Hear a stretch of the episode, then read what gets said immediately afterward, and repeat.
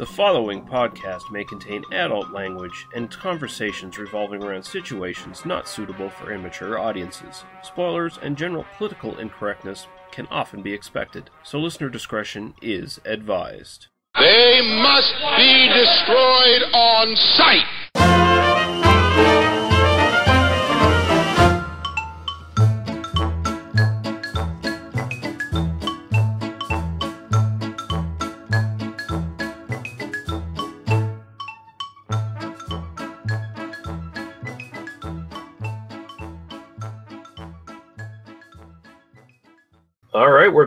Welcome to yet another episode of They Must Be Destroyed on Sight, a movie podcast. And I'm your host, Lee Russell, joined by my co host, Daniel Harper. Uh, later on, you'll hear uh, me joined by Paul as well. We had to do it on separate nights because of scheduling conflicts. But uh, until then, Dan, how are you doing tonight, sir? Doing pretty well. Just finished watching Contamination. So uh, hopefully I should be able to remember a couple of plot details because, you know, I just finished watching the movie and uh, drinking a beer and just uh, staying positive, you know. Great, great. Uh, what are you What are you drinking tonight?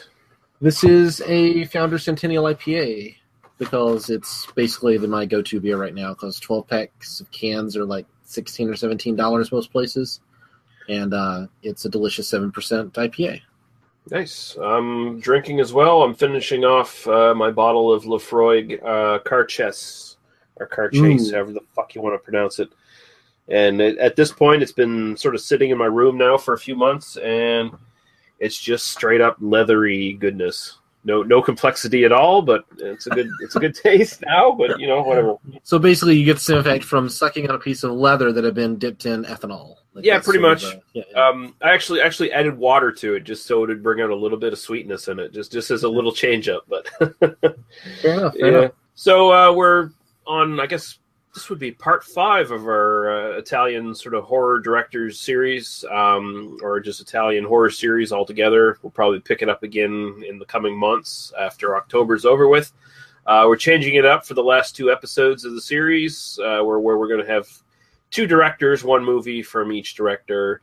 And this week we're going to be doing uh, Luigi Cozzi and Bruno Mattei, and we'll get into that eventually. But first, we have no comments, so we don't have to go into any of that stuff. Greg actually uh, failed us this week.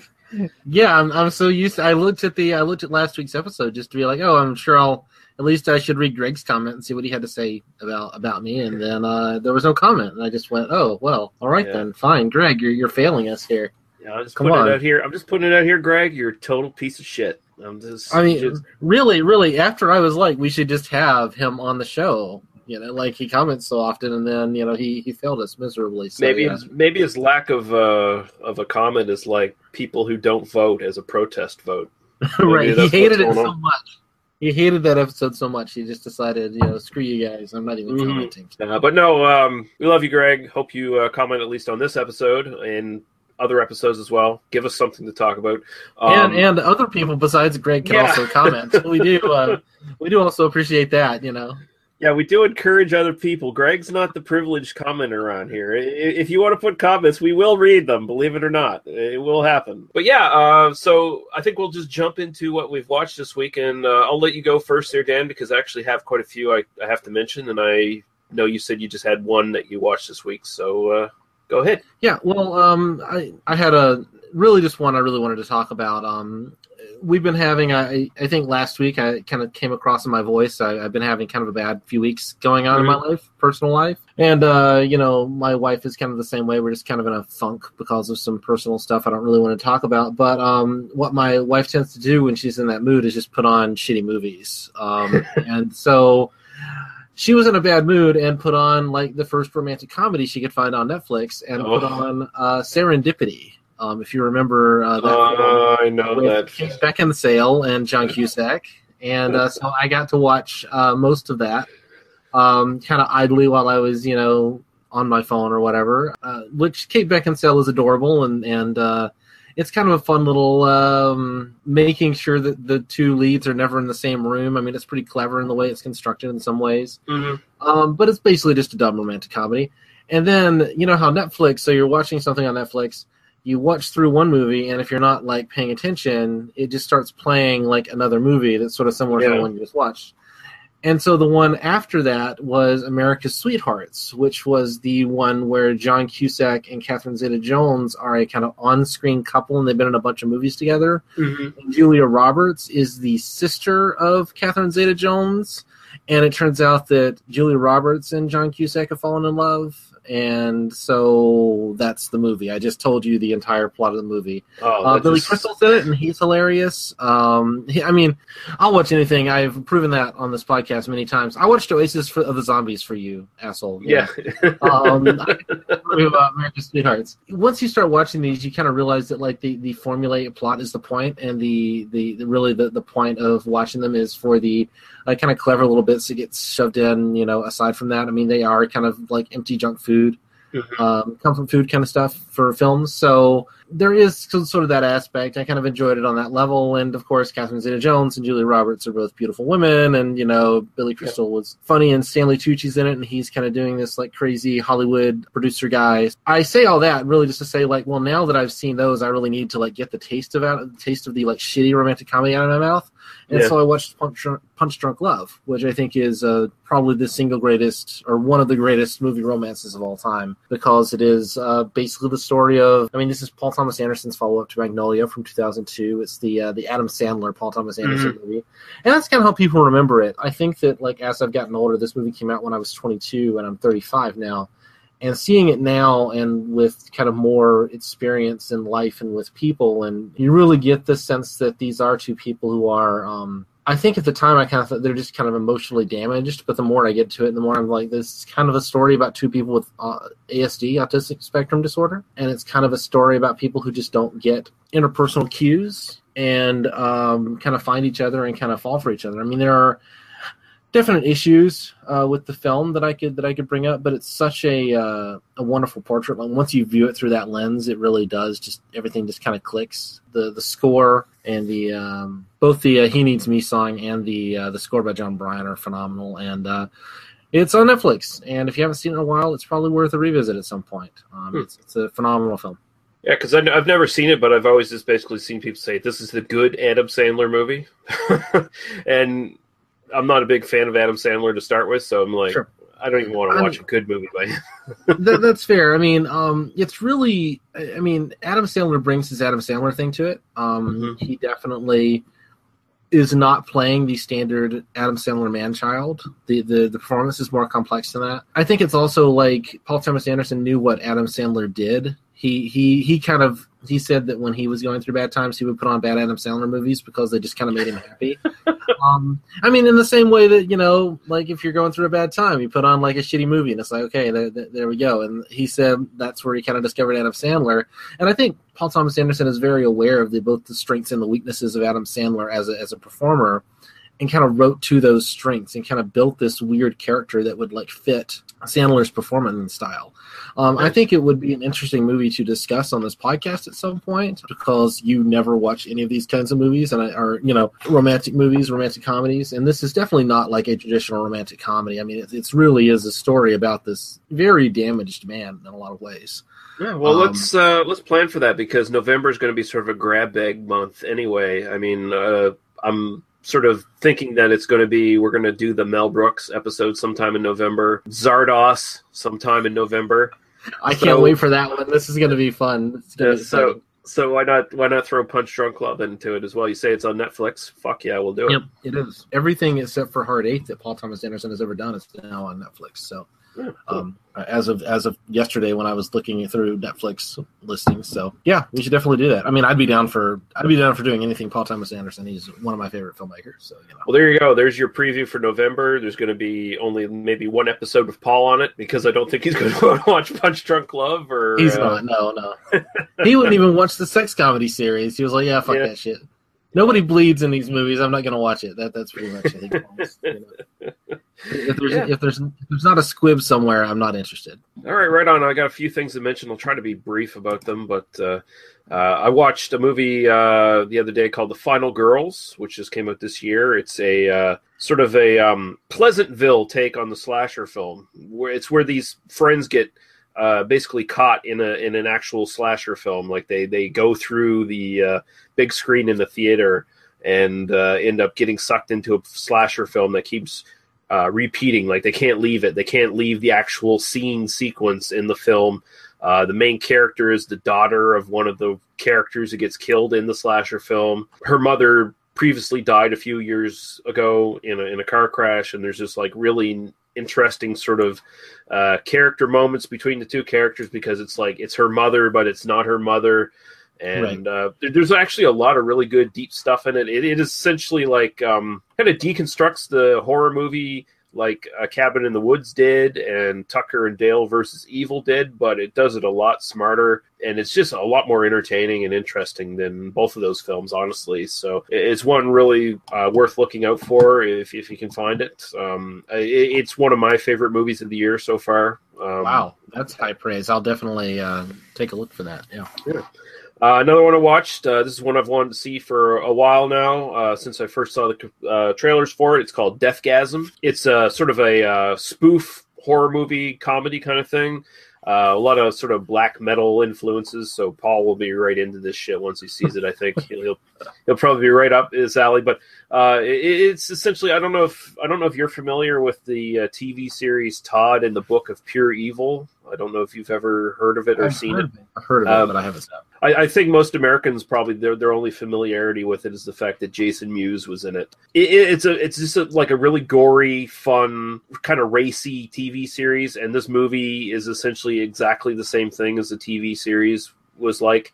Uh, it's a New Zealand uh, horror movie, so they have a bit of a more casual sense of humor, a bit more loose, a bit more interesting. It's it's enjoyable. It's not a great movie or anything like that, but it's a lot of fun. And then I'll move on to two serious movies, air quotes there, bitch. I saw Black Mass with Johnny Depp, uh, which sure. is the uh, Whitey Bulger uh, story. Mm-hmm. It's kind of like it, it's not bad. Uh, it, it's Johnny Depp's performance that sells the entire film. I mean, this is like him swinging for the fences, Oscar wise. I, I, guess a lot of people are saying this is like his comeback after just basically doing a lot of like really after making a billion dollars for himself. Yes, this is yeah. his comeback. Yeah, you know, because he's really he's really on hard times right now. You know, I've been making uh, twenty five million dollars a movie for like fifteen years. This is my comeback. You know, yeah, no, I get. Yeah, it he pretends to be Keith Richards for like ten years, and then right, you know, yeah.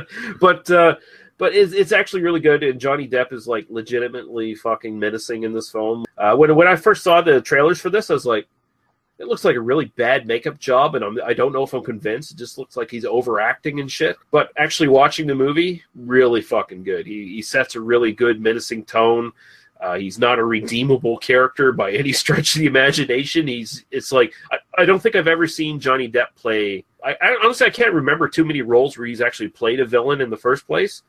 But here he just plays like such an unredeemable piece of shit. Of course, Whitey Bulger is an unredeemable piece of shit. But this is sort of um, it's got that sort of uh, some things change for dramatic purposes and all that stuff. Right. So it, it, comes off as a sort of a sub uh, Martin Scorsese kind of picture. So you know, it's not quite Goodfellas, but it's sort of in that sort of vein. It sounds a little bit like Blow, which is the last time Johnny Depp played a uh, you know kind of a bad guy. Yeah. character, you know, in sort of a Scorsese light. Uh, but although the difference here is that uh, in in in that one, Johnny Depp was playing, you know, he he was a bad guy, but he wasn't the bad guy who would uh, strangle right, right. a. No, strangle no, I'm not comparing him directly. I'm just saying, like you know, you yeah. say like you cut rate Scorsese, and I go, oh, blow, yeah, just like that, right? You know.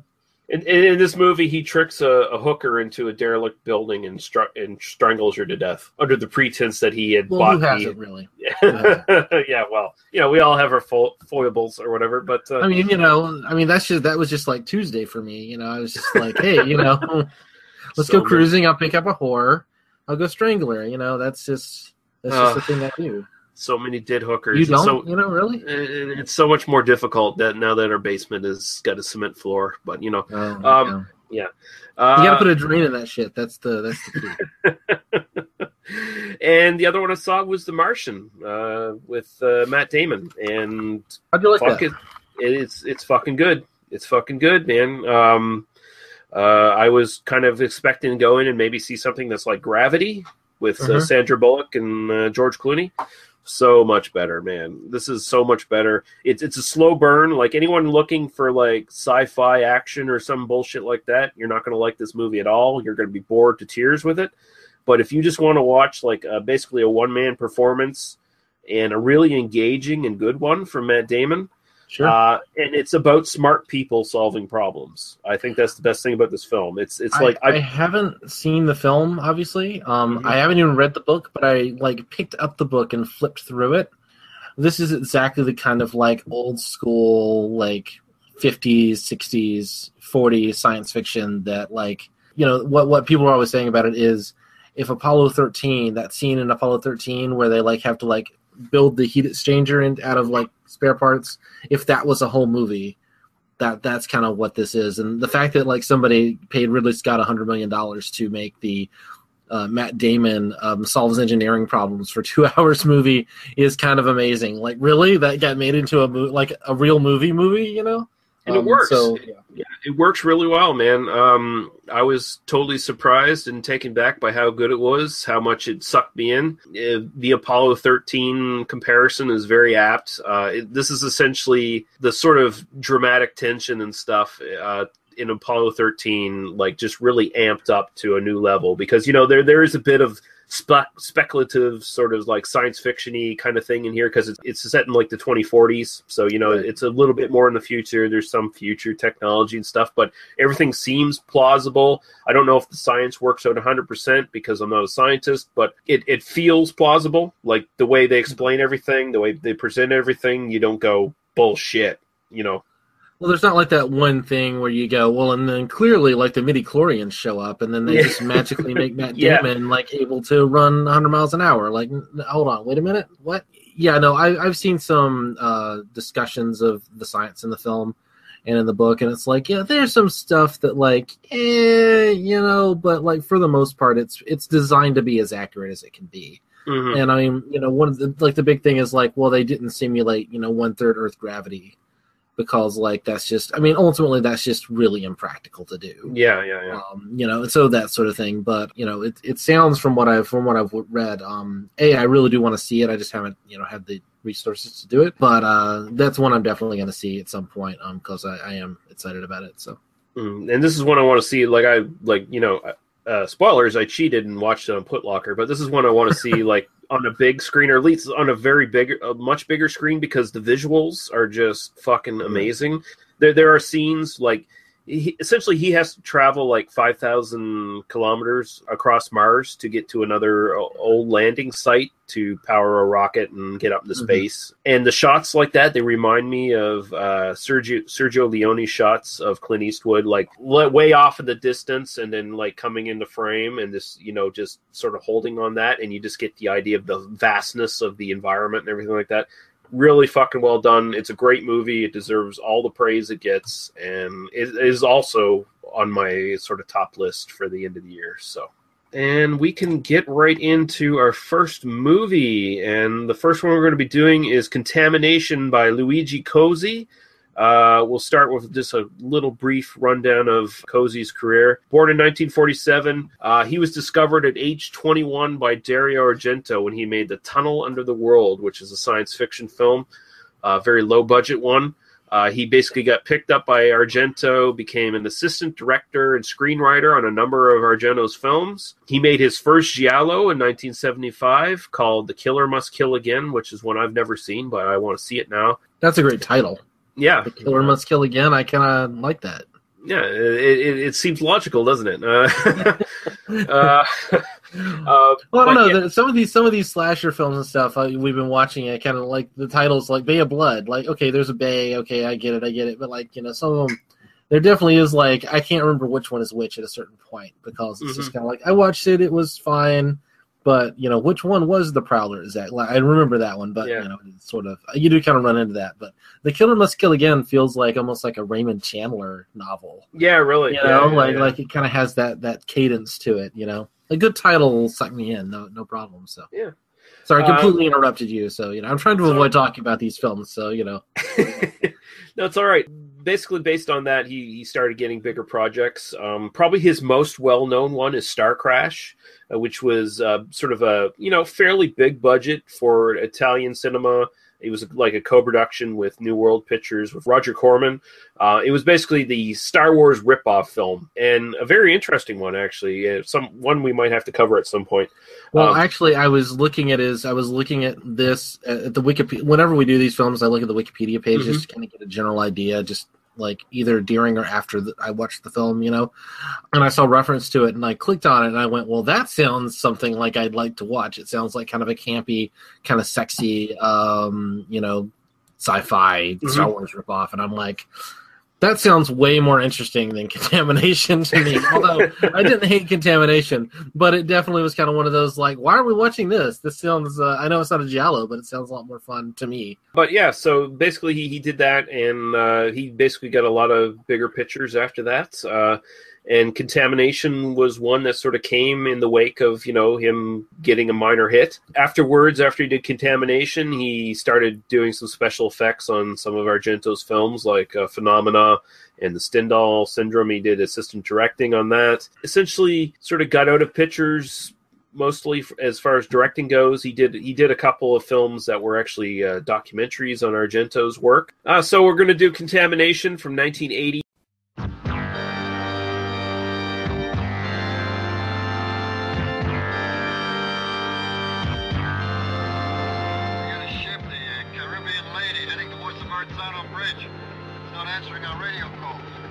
Hey, Matt, the suspense is killing me. What do you think? There's not a soul in sight. Really weird.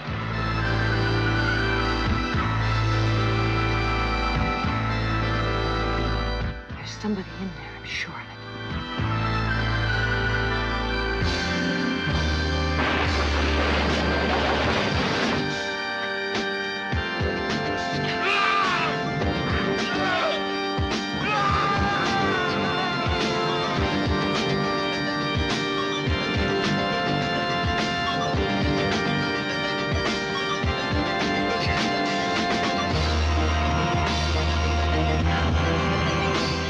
you mean they come from outer space? Why not? How many worlds are there in the universe? Millions. Perhaps billions. Unless they come from much closer, but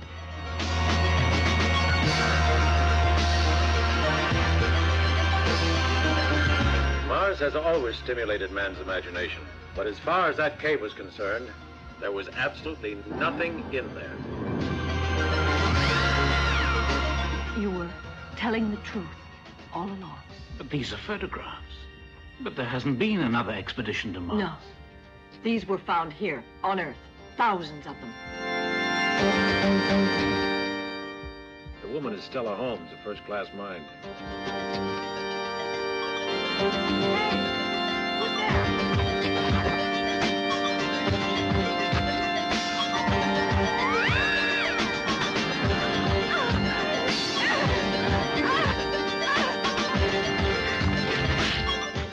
Gentleman and lady would like information about our coffee. All your questions will be answered here.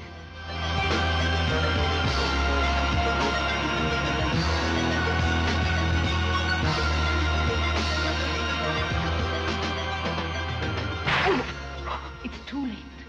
Hamilton has got your friends.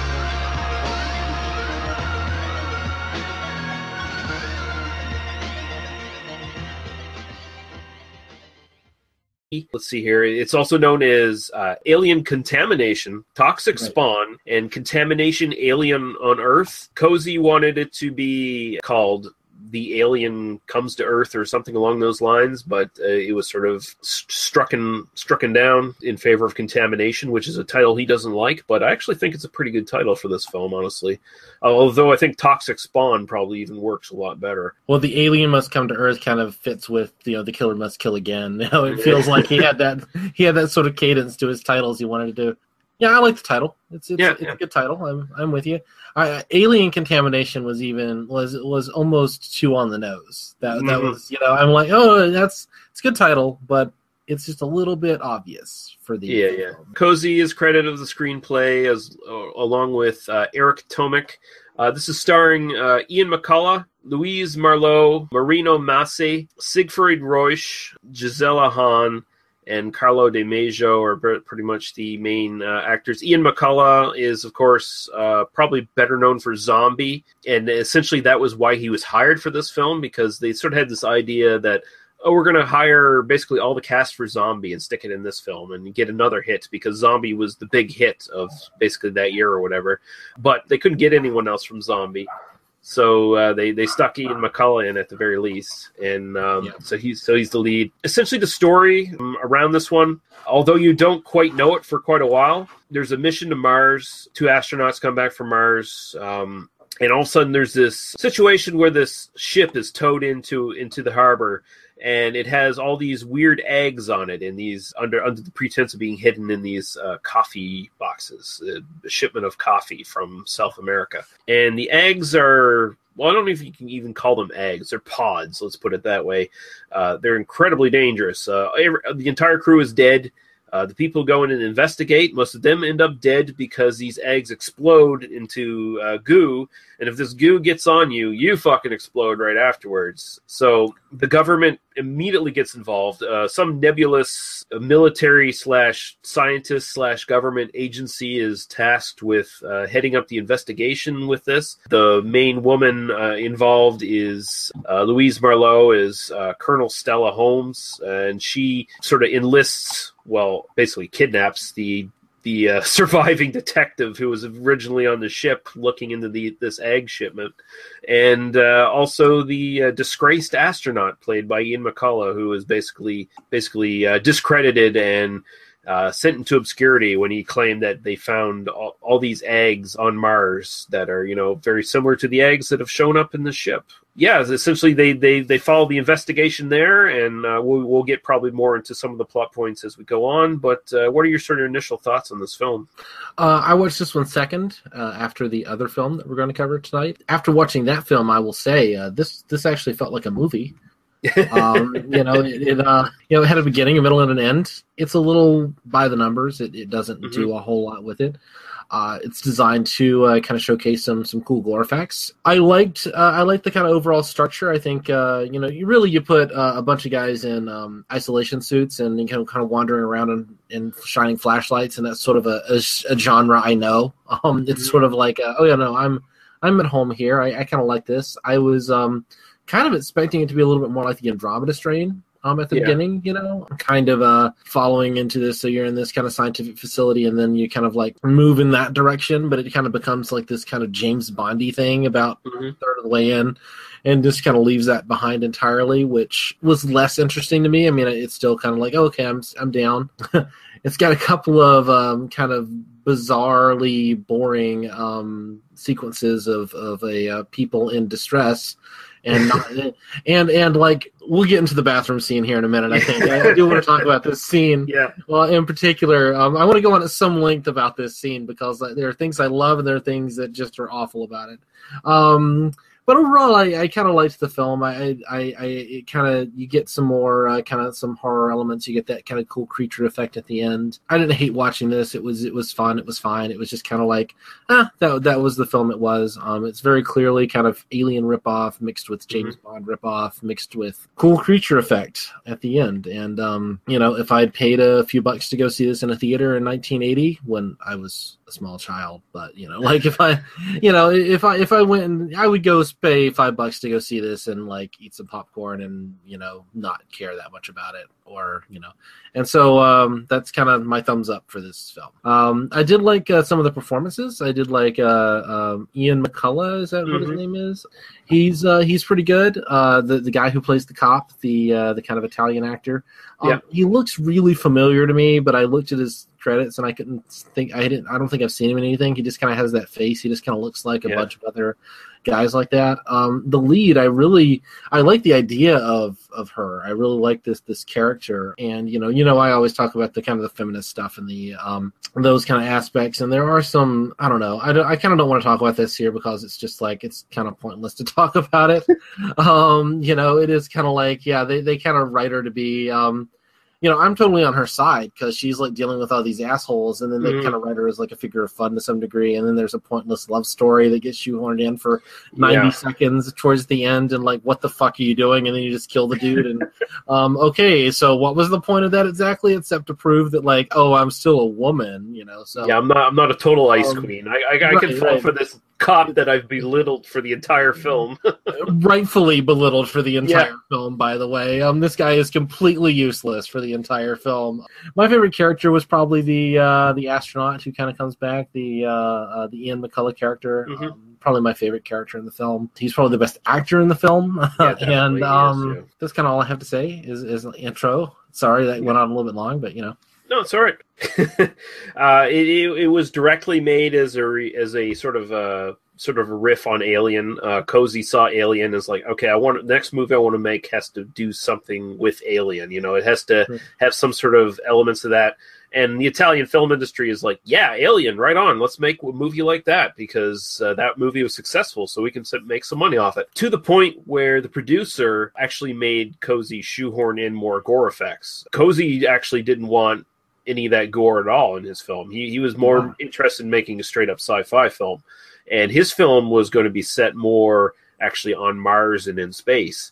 Uh, but because of the producer and budget limitations, he actually had to end up setting it on Earth. So it was changed around quite a bit. There's definitely elements of Invasion of the Body Snatchers here, not so much as like pod people, but there's that sort of uh, alien alien thing that comes in and it's like a you know kind of a, it's it's it's like a hold on what's the word? It's a contamination sort of from another world. Yeah, yeah, that's you know like harming people.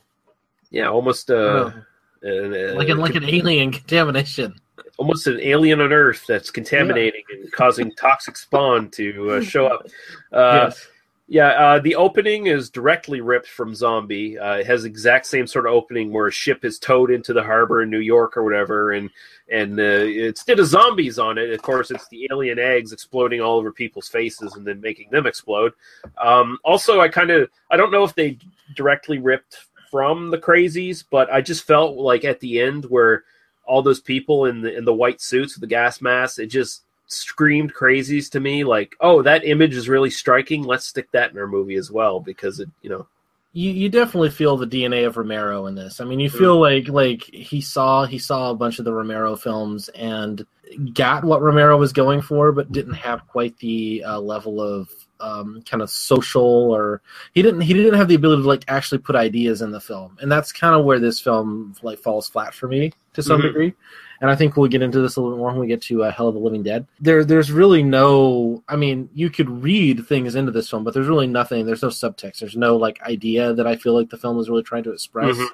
It's just some legitimately cool gore effects and some Yeah, yeah. legitimately cool uh, atmosphere and some legitimately like you know it, it's it works as a film. I mean, I'm sitting and I'm watching it, and one thing flows to another. I mean, there's some stuff that I mean, there's some plotting that doesn't work, and there's some structure that doesn't work, but I mean, overall, I mean, it, it works as a movie, which a lot of these things don't. I mean, I, I mm-hmm. talked about Bay of Blood last week, and I'm like, I'm totally down for this. This makes no sense whatsoever. It's not a movie, but it's an experience, you know?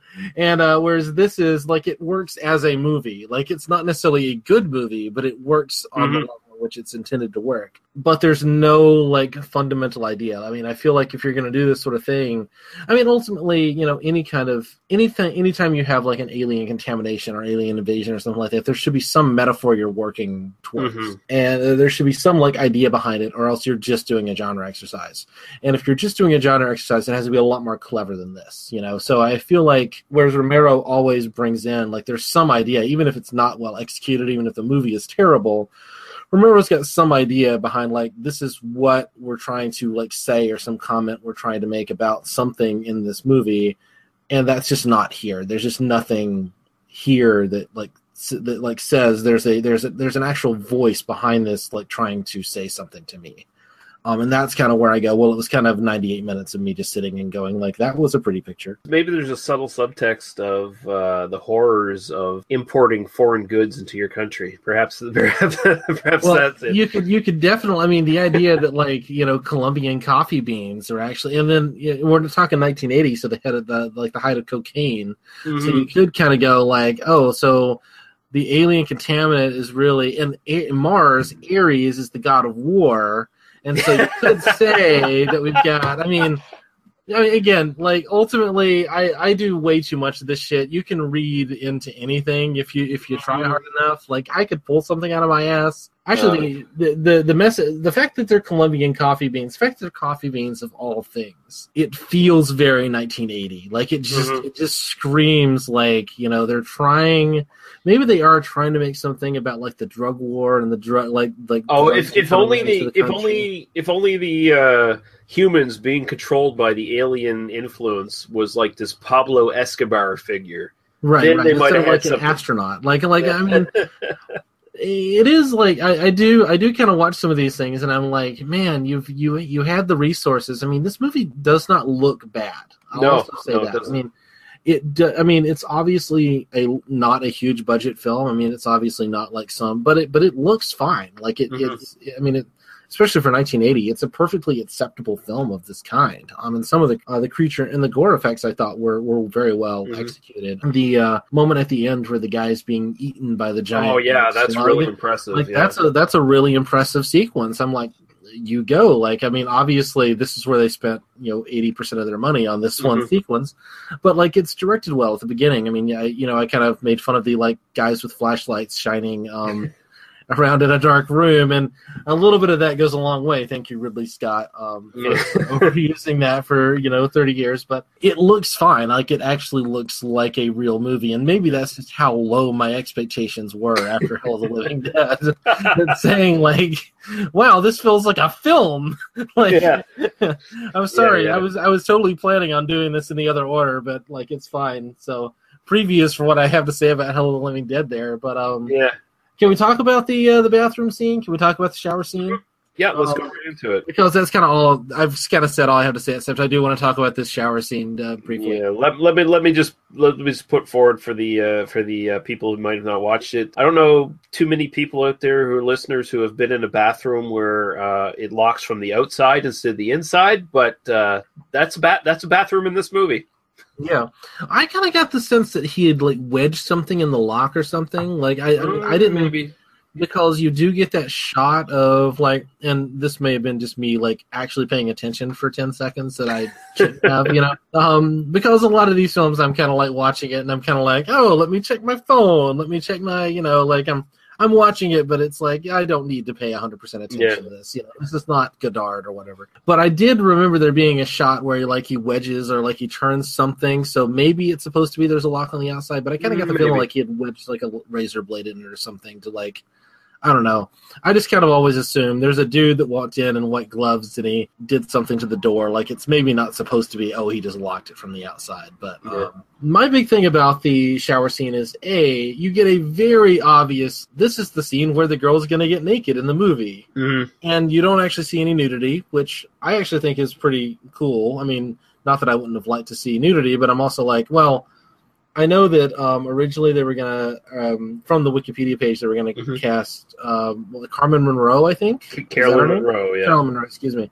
Um, and I imagine that like the original idea was, oh, that she's gonna get naked in the scene, and we're well, gonna, you know, uh, she, from what I can recall, she has not really ever gotten naked in any of her film roles. She she she was a starlet at the time who was incredibly fucking sexy and attractive, but I can't recall her ever actually getting naked on camera. I could be wrong, but she was not Paul one who really Paul did that.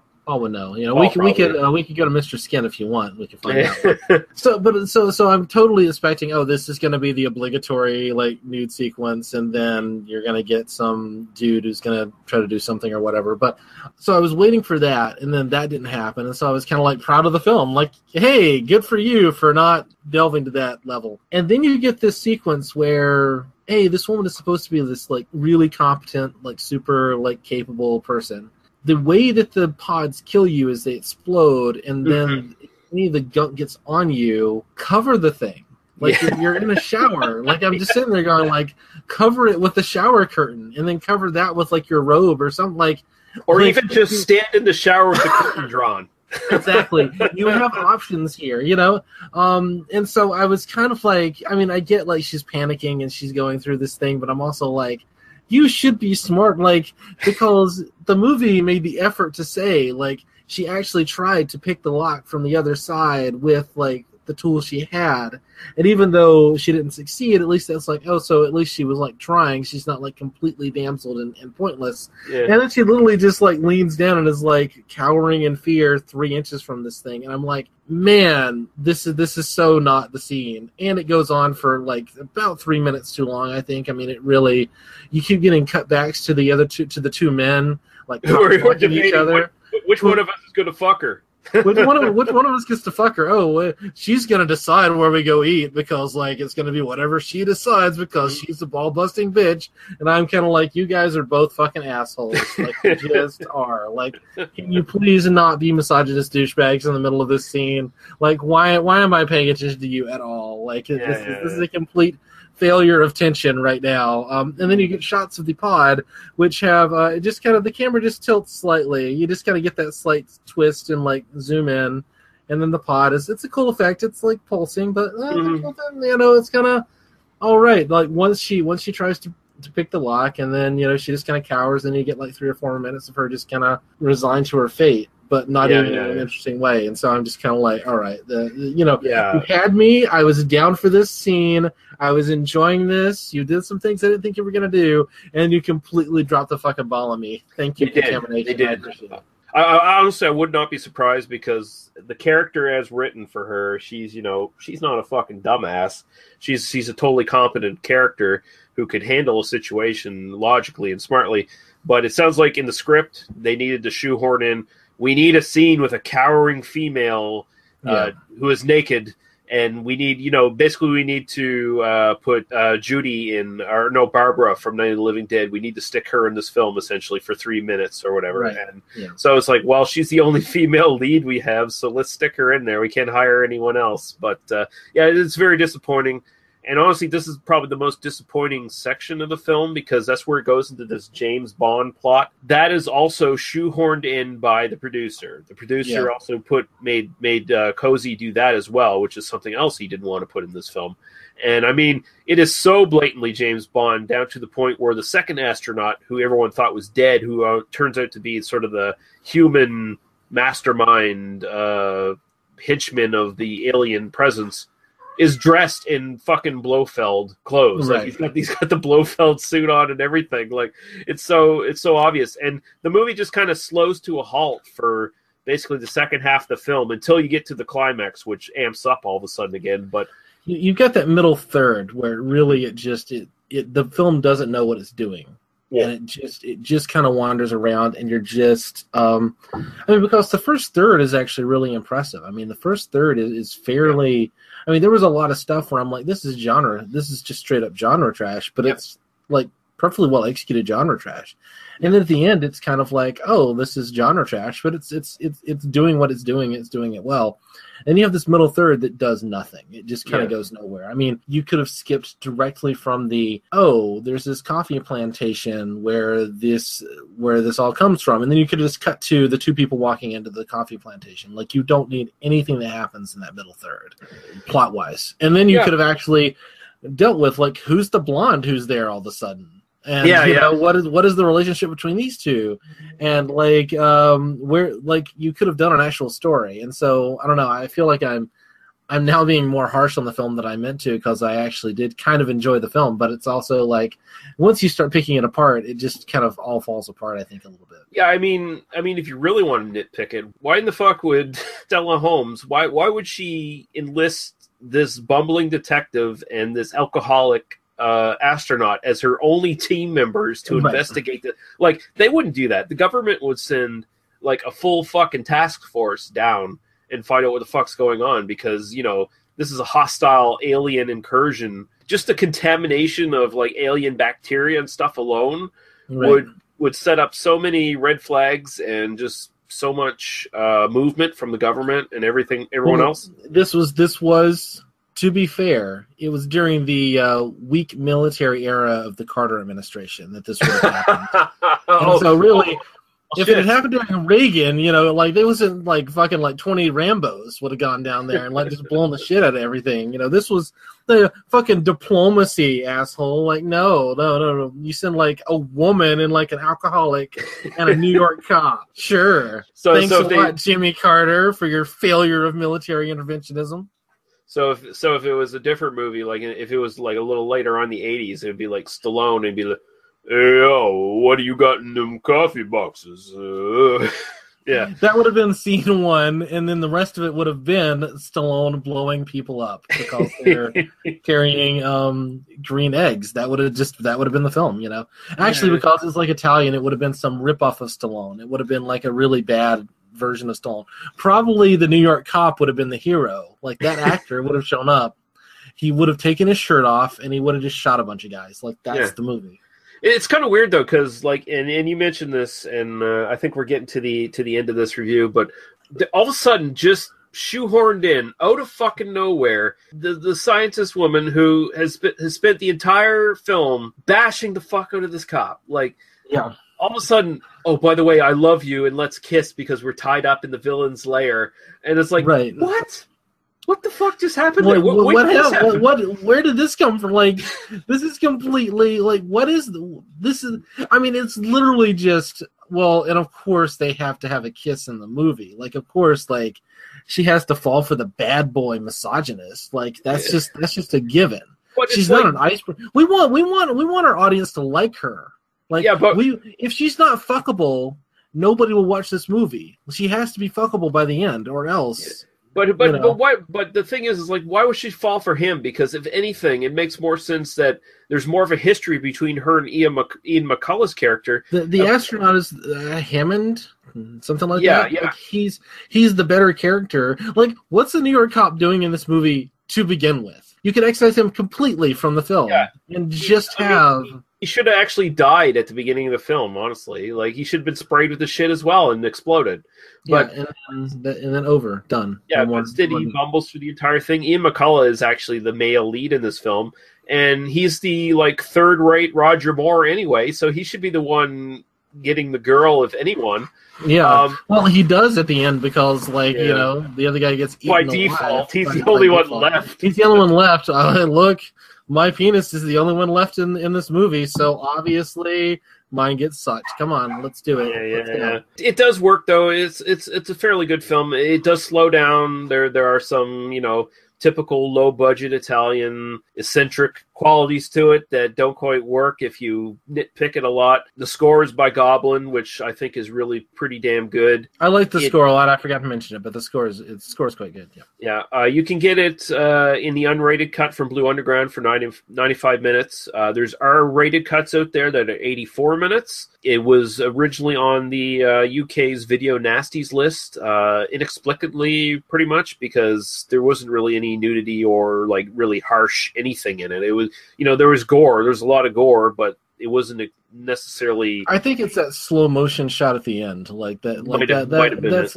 that's a little. I mean, like I, it's not. I don't think it's awful or anything, but it was No. definitely like it. It feels a little gratuitous at that point, you know. Yeah, yeah, So- yeah. A quick note on the uh, alien monster, like, and also it's kind of interesting because uh, they make they make a point that even though the monster at the end, the uh, Cyclops, is killed, it's not really the chief monster from Mars. Like, there's still an alien presence on Mars. This is more like a sort of an avatar for that presence. And then the humans work through that. It was originally supposed to be stop motion, apparently, from uh, Cozzi. He, he he really wanted to do like a stop motion one, but the producer is like, no, we're going to make a full budget mechanical one. Apparently, it didn't work at all. They, they, they basically the mechanical parts of it didn't work. They had to do all of it through manipulation. Like if if you watch the shot where the alien uh, mouth thing is eating the detective, uh, you can tell it's like done in reverse. You know, Yeah. like So, but it still looks really fucking great, all, all things considered. And the alien doesn't look bad. They keep it in the shadows enough where it For- looks pretty for- effective. for 1980 i mean and and there are a lot of these kinds of films where it's like oh yeah that just looked like shit you should have like I mean, it, it is the sort of thing to where it's directed well it's edited well um, the effect works as well as it needs to and it's 1980 like i mean you know this is obviously way before cgi this is it doesn't look cheap and i think that's the key to this kind of film and that kind of effect. Like if it had if it had looked like oh that's made out of cardboard and it's your big effect shot at the end um, then it would have felt uh, you know the audience would have felt a lot more cheated or i would have felt more cheated by it.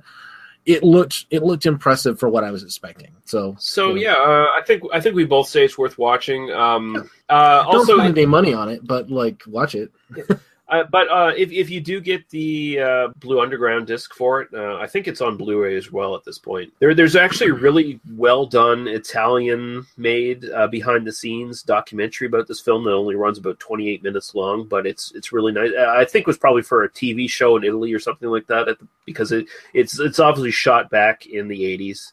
It, it does a lot of behind the scenes stuff. It's one of the best ways to see just what Italian film studios were up against as far as uh, sound design for their films was going.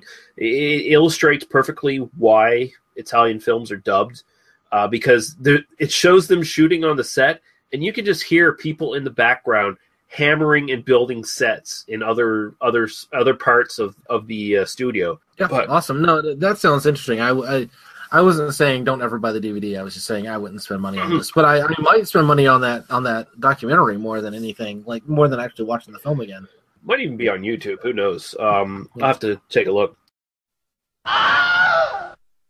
All right, now I'm with Paul, and uh, thanks, Paul, for uh, showing up on a slightly different night because of scheduling problems. So, uh, yeah, thanks for showing up. And, No problem. Yeah, and uh, we're going to start with Contamination from 1980, and uh, basically we're just going to get your thoughts on it. So, uh, what, what do you think of it? Overall, I thought it was pretty good. It lacks a little bit here and there uh, when it as as far as like overall films go. I think the gore effects on the explosions are really great. It does lack a little bit of the monster aspect that I was hoping to get. A little tentacle action. I was actually just hoping for the the eggs do virtually nothing the whole film except go wow, Yeah. and blow up and make people die. But there's nothing in the egg to really do anything other than it just is. So they should have just called them like pod grenades or something like Yeah. that. You know what I mean? Overall, it was really interesting. They build the film up in a different way and they use tension in the film. They do a couple scenes where they use uh, they draw things out a little bit to build tension. It works sometimes. It works. do- Sometimes it doesn't. Overall, I'd, I'd give the film like generally as far as sci-fi people go, or just in people that want to watch a different kind of film. I I'd give it like a seven or eight out of ten. Definitely overall. Just as a real quick perspective before we get into it. That's the thing about the eggs. Like they make a mention in the film plenty of times that, um, well, maybe not plenty of times, but a couple times where uh, the guy who gets uh, sort of the mastermind guy who gets controlled by the alien entity or whatever to do the operations on Earth, he makes mention of how the eggs are like sacrifices, you know, for the greater cause or something, like, like as if there was actual creatures in the eggs that were eventually Yeah. going to be hatched. Yeah, but you never see any of that, and of course, it, it probably has more to do with the budget than anything else. Like, Yes, yes, couldn't have yes. face huggers running around and shit, right? Well, we made everyone blow up in the most awesomest way possible, so we can't afford anything else. That's Yeah. basically it. But overall, it was pretty interesting. The one of the coolest parts of the film that really wasn't played onto very well was the the cave on Mars that looked Mhm. like a monster. So you looks like I mean I don't know. I thought they'd play on that a little bit more. That you're actually walking into a giant like hibernating monster. Because if you look at the cave, it looks like a giant mouth. yeah, yeah. So the mouth almost looks like one of those angler fish that live in the subterranean depths of the ocean. You know what I mean? Like, Yeah, so yeah. like, and he said how hot and damp it was inside. I'm like, well, it's, that means it's breeding inside of a, uh like a like a hibernating alien too. I'm like, that's cool. So there's like a lot of like really fun aspects on this film. And the psycho, like um, the hypnotic a- approach of the aliens to get in your mind, and, and basically he took over the one uh, astronaut's mind. It was pretty interesting. I think there is like a little subtle. There was supposed to be some nuance of a Bond film, like a spy film, or this Mhm. kind of underground stuff. I mean, I, uh, there was a couple times when uh, Ian the character was was yeah, was Ian McCulloch's character. Yeah, his character was walking around in the jungle, and it reminded me of uh, Roger Moore a little bit. Just the yeah, isn't he? Isn't he kind of like a like a third rate Roger Moore? Yeah, like, he looks uh, like he, he would be a good third rate Roger Moore. The film uh, also brought back some nostalgia for me personally. I Mhm. remember when we were trying to have my first uh, kid, and my wife was screaming, uh, "Get up here, quick! There's an egg!" So that reminded me of that a little bit. And then the, the line when they were both tied up, and uh, he came in and says, "Now it's time for you to come." And I remember that, and it reminded me of trying to have children, and that was very nice. That was very nostalgic. Very, it touched me in a warm, deep spot. I like that quite a bit. Oh, that's really nice. Um, and now, you know, let's go back on the other thing. Is though the film overall has some really cool scenes in it, and it always makes me feel a little weird seeing New York. I've been there, you know. I've been to these places. I've been across different bridges, so that's kind of interesting. Seeing these old panning panning scapes of New York City obviously there's it the skyline looks a little different now after certain Yeah. events but it's also really really interesting and cool to see that the deaths of these shipmen at the beginning and then i mean this film has a lot of really cool horror aspects to it yeah. it's definitely not straight up sci-fi I like I like the stuff they borrowed from. Like there, there's obvious borrowing from Alien. I like the contamination suits at the beginning with the with the mm-hmm. and, and in, in the end there. Uh, oh especially it- in the end they look total crazies in the end Crazies, yeah, exactly. Uh, immediately just sort of jumped in my mind. Crazies. They did immediately took that from Crazies. They probably did. Well, at the end of the film, especially, feels like a Bond film because he sneaks up on the guy, and I'm like, he's gonna knock him out and take his outfit, and that's just so, you know what I mean? Like, I, I, I felt like I was in a in a low rate Bond film at that point in time. Uh, it wasn't Roger Moore, but it was Sean Connery that went to the island in the Mhm. one film, and he was um, he was going around the jungle doing things like that, and it just I think, it reminded was, me of that. uh, I think it was Thunderball. Thunderball. Maybe. Well, he, he did it in Doctor No as well, but I think Doctor Oh, No. Doc- Doctor No is the one that where where, where uh, Sean Connery was in the island, was on the island. Doctor Yeah, No. yeah, yeah, yeah. That sort of Bond thing. The only thing that sort of separates Ian McCulloch from being a James Bond is he didn't get to sleep with any of the girls in the in the film. Well, and that's this. That, this is the number one problem I have with this movie. If there's an egg in your bathroom, you take off the shower curtain, you throw it over the motherfucker, just in case. My personal respect, you want two layers of of protection. So you take off your bathrobe and throw it on, and then you take off the shower curtain and throw it on, and then you have a wide panoramic view of the room. So I get lots of nudity. This film is basically a one out of ten because of that failure. So uh, there you go. Basically. they they blew it all in one sequence. Yeah. Yes, you, you ruined the film. The very wide-faced woman should have been naked. Uh, I read somewhere that the producers wanted a quote unquote ugly woman in the film. Yeah. the scientist woman, and she's not ugly at all. I mean, she's, She's not ugly. She she has a little bit of a wide face. I don't know something about her. Like she has like she has a face that's like oh nice nice nice nice nice and then stroke. I don't know. There's a little bit of a stroke aspect to the, the sides of her mouth, but other than that, she's not a bad looking dame. no, I mean, I called her a dame. Look at that. Yeah, it's it's weird. Like it does have some of that sort of uh, European sort of sexism that you see in, in all these films. You know, where the, the the two lead guys, they're the detective, who's the dumbest detective in the world, by the way. Yeah, pretty much.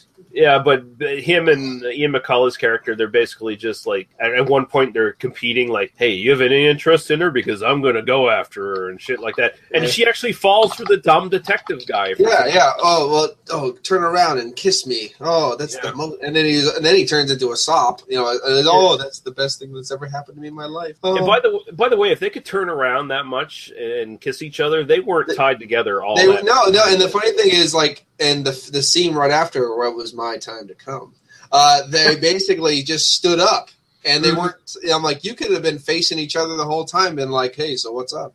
You know what Yeah. I mean? You didn't need to be sitting back to back. I thought that was pretty funny too. But I, I, I do like it. It's got um, it, it does have really good gore effects. Like that's probably the biggest attraction to it. But I, I think the story actually works pretty well. Like it's not Mhm. like a lot. It's not like a lot of these low budget Italian ones where the story gets like really convoluted and weird. It all makes sense pretty much. It, it, it I mean, the only thing that sort of hampers it is that some of the uh, dubbing is kind of awkward. You know, when you're translating some of the Italian to English and stuff, it Mhm. doesn't quite work as well. But for the most part, this is actually a pretty competently put together uh, sci-fi film. I thought. My the only problem is if you took out the gore aspect of the exploding people, Mm-hmm. the film would have dragged down and been more of like a dollar Elvira movie, Mystery Science Theater 3000. Yeah. film. It would have it would have taken a lot of the draw out of the film. If in reality they did that, they would have more money to spend on aliens and whatnot, Mhm. etc. So he would have got more of his sci-fi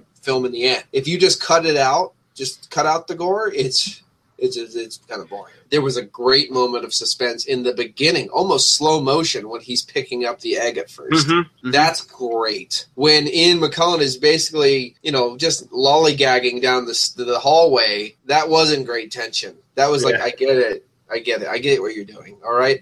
And, uh, so, you know, like, so that wasn't good tension. They did play off it. Sometimes it worked, sometimes it didn't. I'm not giving them, you know, too much shit because, hey, it worked sometimes and it was really good. We get it. The guy at the end's going to blow up. Just fall Yeah. over already.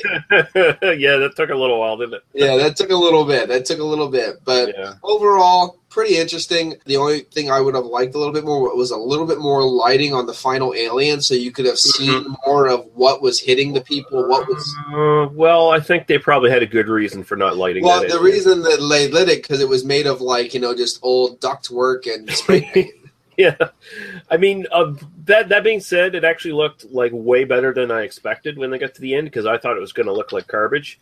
But you know, they they kept it dark enough, and I mean, yeah, the Cyclops idea with it kind of goofy in a way, but you know, oh, let's put an old car light in this. Rubber. Well, my my problem was okay. That little tiny eye did not light up that whole corridor of the cave. hmm I was expecting a bioluminescent monster. You know what I mean? Kind of a Yeah. weird bioluminescence, uh, not just the Cyclops, but like you said, they had constraints and Yeah. they worked with what they had. It's definitely not the worst sci-fi movie I've ever seen. All right, so like basically your your overall thoughts, uh, you just Yeah, basically overall overall thoughts. I think it's a good film. I think it's definitely something that if you like the sci-fi stuff and the Italian genres of filmmaking, you should definitely watch it. I would watch it again if I saw it on on uh, DVD or whatnot to buy. I would buy it. So there you go. you can pick it up on. Uh, I think there's still Blue Underground copies floating around that you can grab for There either from go. a website or eBay or Amazon. So that's how I got mine. And It's definitely a lot better movie than Xtro 2. Let's just say that. oh So Jesus Christ, is it ever? Yeah. And overall, the acting really isn't that bad. And, No, they- there- and you do get a little bit of laughs out of here and there. I mean, it does it does have things in it to keep the movie moving along. This is Liam Neeson. I have a particular set of skills, and I promise you, if you don't listen to They Must Be Destroyed on Sight, a movie podcast, I will find you and I will kill you.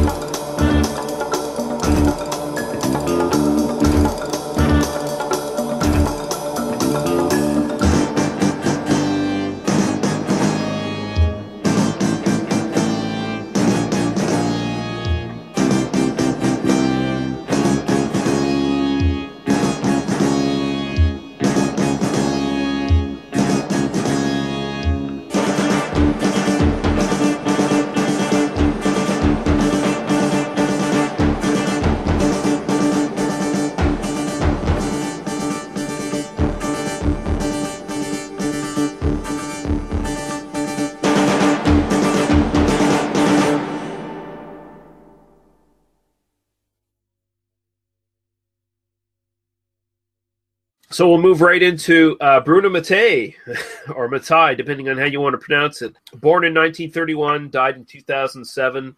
Uh, he's a noted Italian director, screenwriter, and editor. I'll just say right from the get go, this guy is pure exploitation. Like, if, if you want to look up the definition of Italian exploitation director, this guy is it because he basically personifies everything that pure base exploitation filmmaking is. He got to start in Italian cinema by, by working for his father for his uh, sort of uh, studio in 1951. Apparently, he edited more than 100 films between the 60s and the early 70s. Uh, in 74, he got his first directorial credit directing 20 minutes of additional hardcore footage for Jess Franco's 1969 film 99 Women, which I believe was a prison and uh, women in prison film. Uh, Directorial debut. That sounds like a great way to have a directorial debut. Quite, quite honestly, yes. well, co-director at least, but uh, Co-directing credit. There we go. Yeah, but he became a full-time director in 1977. Uh, he made uh, a couple of erotic Nazi films, the sort of Nazi exploitation genre.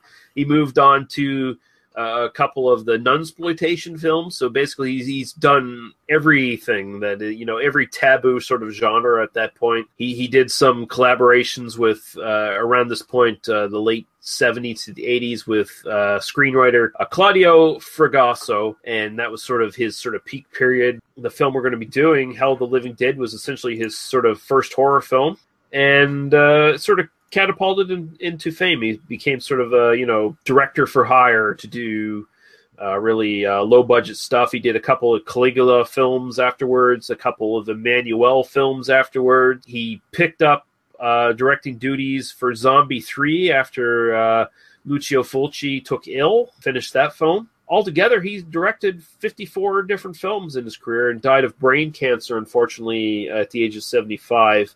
And he's kind of referred to as the Ed Wood of Italian filmmaking, which I think is probably a pretty apt description of him. Uh, he's often said that he wishes he could remake his films with more money and uh, make them apparently less ugly, he says. But at the same time, he made no uh, bones about it. He made films for money. He was totally an exploitation director, and the total goal of his films was to make a profit. So that that is essentially. Uh, what you get from uh, Bruno Mattei. The film we're looking at is Hell of the Living Dead from 1980.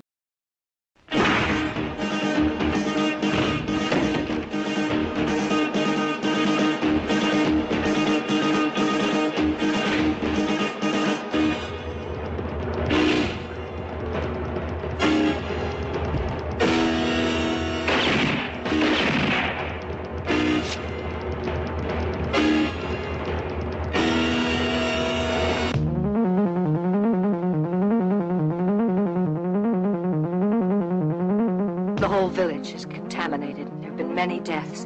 Now they're celebrating the funerals. Bodies have to be cremated. Wish to God I knew what's happening here. I insist that the most serious situation we have to deal with is cremating the bodies. Cut it out! Stop wasting your damn bullets, you jerks! You need to hit their heads! I told you! See? Like this! Get away! Beat it! Clear out! Ah!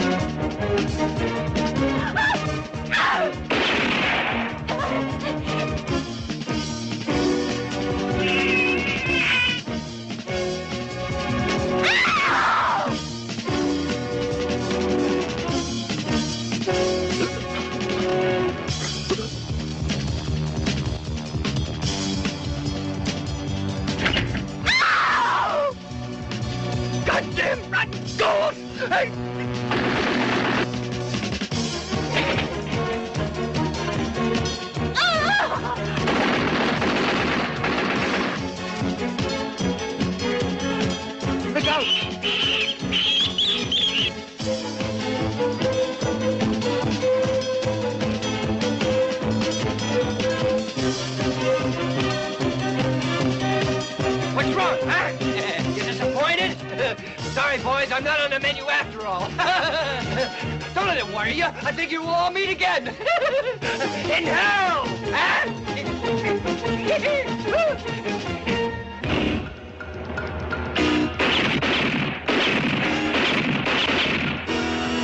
Hurry up, get going. Here they come. Oh, on with oh!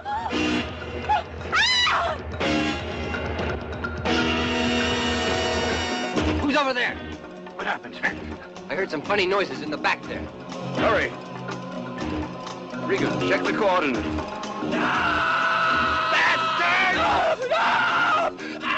Experimental project Operation Sweet Death must be considered a complete failure. All these high-powered installations, like a factory from a future world, safely hidden. You're all doomed to a horrible death. Doomed to be eaten up. First they'll kill you.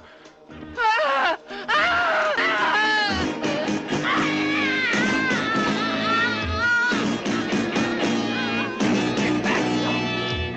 You won't get me!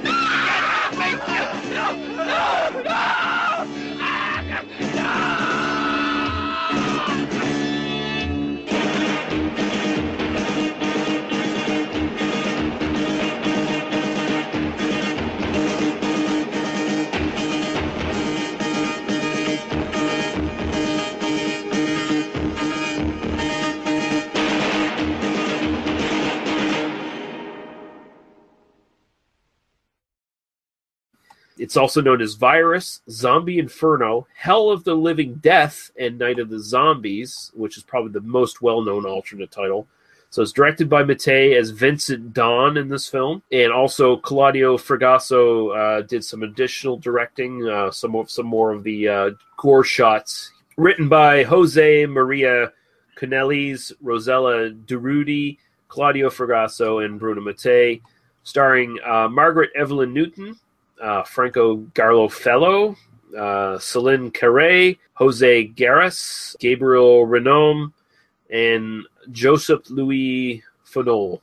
And I totally butchered all those names. I apologize, but most of them are probably dead now, so who gives a fuck? Yeah, and this film essentially evol- involves a. Uh, if, if you can actually sort of get a plot out of this film, uh, it is essentially uh, there's a disaster at this chemical plant in Papua New Guinea, and it ends up turning a lot of people into zombies. And this elite SWAT team from Italy is brought in to investigate, and uh, that is essentially they meet up with this uh, reporter who has no uh, qualms about getting nude in front of the natives, and that is Oh, we're going to talk about that. We're going to Yeah. talk about that. and that is essentially what the plot of this film is. Let's investigate what the fuck is going on in Papua New Guinea, and uh, I'll throw it right to you, Daniel. What are your initial thoughts on this one? This is uh you made me watch Oasis of the Zombies. Oasis of the Zombies is more incomprehensible and boring than this film. This is the worst film I've watched for this podcast um, by a considerable considerable margin. Um I got to the end, I'll, I'll say that. And um it's not even that it's not um fascinating in a uh absolutely horrible uh atrocious way as much as uh okay so let's just start here. Uh, i'm not going to talk too much about this. This film is fundamentally racist. Like like in- uh, to its core. Like it's not just like oh all the zombies are black people and they just want to eat your brains. It's not just like oh we have extended shots of like cannibals. It's not just like oh we have this colonialist uh architecture that is going no no no. This film is fundamentally racist. Like fundamentally to its core you cannot get away from like the fact that like there are like implicit explicit it is fractally racist. That's how racist this thing is. There is racism on every level. What's interesting is there's an idea behind this film where like somebody is trying to make the point of like how racist this chemical company is and how racist like society is and like how racist uh, population control and that sort of thing. Like somebody's trying. Like I talked about contamination, and I said like there's not really an idea behind this film. Here, there are some really interesting ideas that are executed in the most asinine, bass backwards way, and um, it just you end up with the effect of like it is just this awful, awful, awful thing. Like the lead character who I really wanted to like, this reporter character who we kind of follow around. Mhm. Like I liked her character. I really liked that character on paper. The actress is fine. I don't have an issue with with most of this. She literally walks around in like quote unquote native makeup for a good like 10 minutes in the middle of this film and it's a horrifying it's just horrifying okay so i'm just going to leave the racism aside i'm just i have said what i need to say about the fact that this film is, is terribly racist it's also just absolutely incompetent on like many different levels um so you know how like action films i'm just going to rant here i hope you're Yep. okay with me No, go ranting. ahead. Okay. Go ahead. So you know how like action films. I'm having a good time, by the way. Thank you for thank you for recommending this because it's at least fun to talk about. So um, I suffered through this to be entertaining for you guys. So if you're listening to this, enjoy. You know how like action films, they all start with the unrelated plot. The unrelated thing that the heroes do to show how badass they are, and then it just Mhm. kind of moves into the actual story. Well, this film does that twice.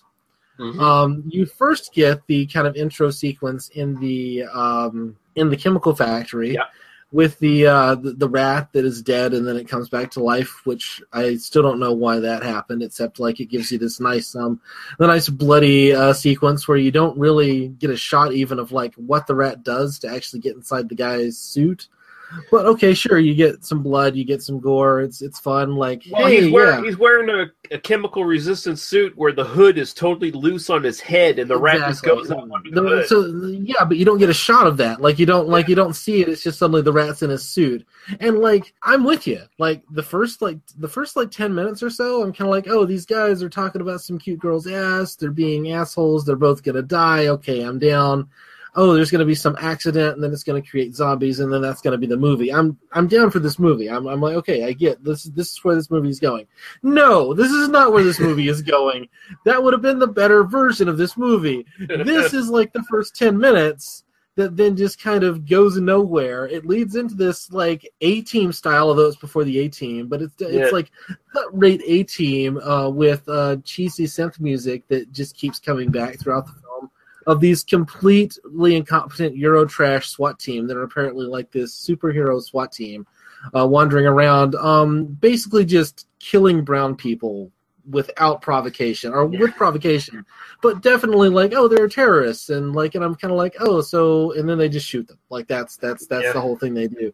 Um, it's like the uh, opening sequence of Equilibrium, but without any kind of uh, context or any kind of idea behind it. So, so you get two sequences. You're already 20 minutes into the film before the main plot even begins. Then we end up in Papua New Guinea, and we get the most terrible actor in the film, the father character, Oh, yeah. sitting and like I'm watching this, and I'm kind of like, so if you are making a film in Italian, and you know you're going to dub it into other languages and into English. What you don't want to do is give people long speeches. Like just just Mhm. don't because like when it's just like a short kind of like a few lines, you can kind of forgive like the fact that the move the mouth movements don't. But this this Yeah. guy A he's way overacting and B he's enunciating directly into the camera and it's completely obvious that he's in no way saying what he's actually purportedly saying there's a seven year old child, and there's the kind of a creepy effect where the seven year old child becomes a zombie. But there's a seven year old child who's acting like a three year old, like just like I guess he's sick. yeah. Um, but then there's the beautiful wife, and everybody leaves the car, and then the son is like lying in the father's lap, and you get this shot of like the father like looking at his beautiful blonde wife, and the way the sun is kind of moaning, although I don't think it's the sun. I think there's another like I think it's just dubbed in by another actor yeah. it sounds like a woman like gradually reaching orgasm. Like it's sort of like I know Lee, you wouldn't have ever heard that before, but that's kind of what it sounds like. um, you're getting this sense of like I mean I'm just listening to it. I'm kind of like vaguely like I have my earphones in and I'm like kind of checking my phone and that sort of thing, and I'm and I'm like that just sounds really awkward. Like that's that's just not the sound I need to hear right now.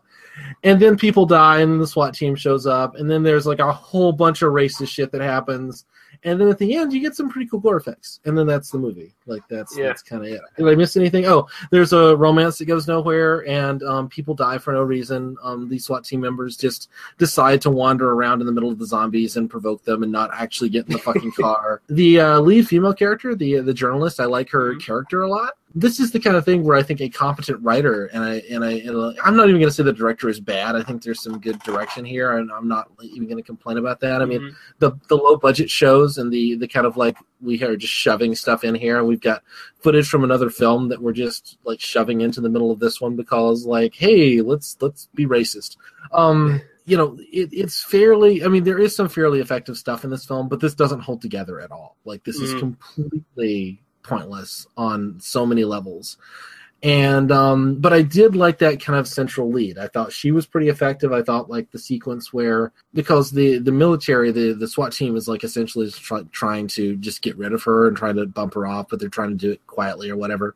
Yeah. Um, although they should have just shot her if that's what they were gonna do. Like, I mean, it just it, like it doesn't make any sense. I'm not saying they should have shot her. I'm saying like in their place, they're in the middle of the jungle. Shoot her and then throw her body somewhere. You're done. But she does get a nice little scene where like she t- turns on the guys and she's like in charge for a second and she's gonna uh, take control and then like they just completely um, you know.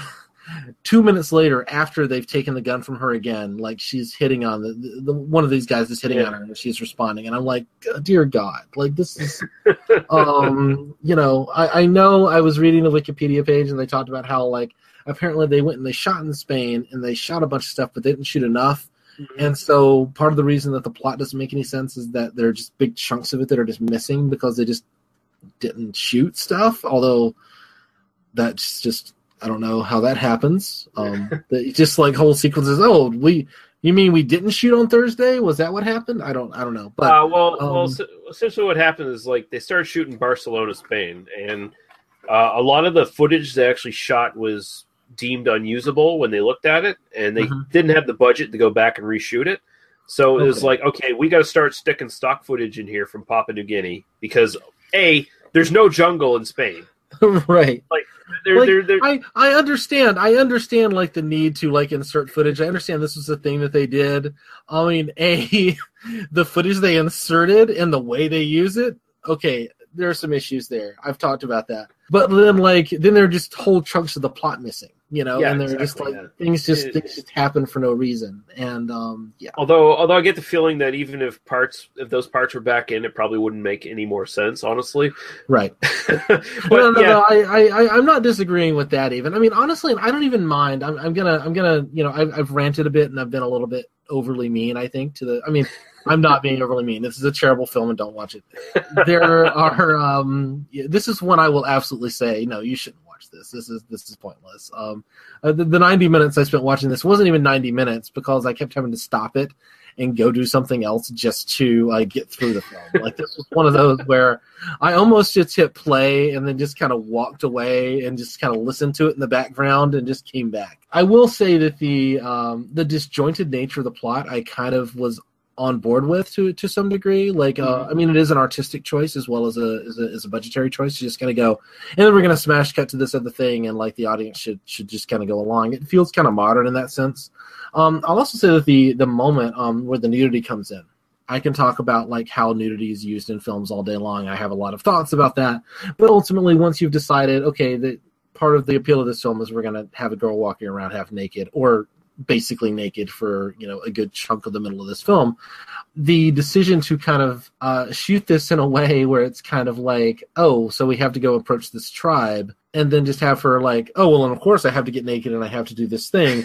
Um, she treats it very matter of factly i think the performance is really good and i think that the way that the film kind of handles it up to the point where she's putting on the makeup and doing the thing like i was actually kind of impressed with the kind of filmmaking there because it doesn't i mean it does give you the close-up on her breasts and it does give you that but if it those are doesn't indeed her breasts. if those are indeed her breasts. Uh, i mean but she walks around with them exposed for Yeah, well, you know. she, well, the thing is, uh, uh, she's all painted up when she's actually in the scenes, right?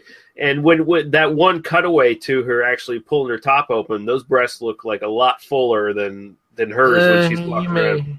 You may, you may have paid more attention than I did to, to that aspect, but uh, you know I, I'm not uh, whether it's her chest or not. Like the the idea of um, treating this as like I'm a professional, I do this for a living. This is something I this is something I need to do. Like in character of the of the journalist. Like if we're accepting that they're not going to accept me into this tribe if I'm not wearing native garb, which okay, this is terrible. But if we're going to accept that as a premise that this character believes, even at that level, like I'm a professional, this is something I have to do. You guys might be hung up about the fact that I'm about to get naked, but like fuck you.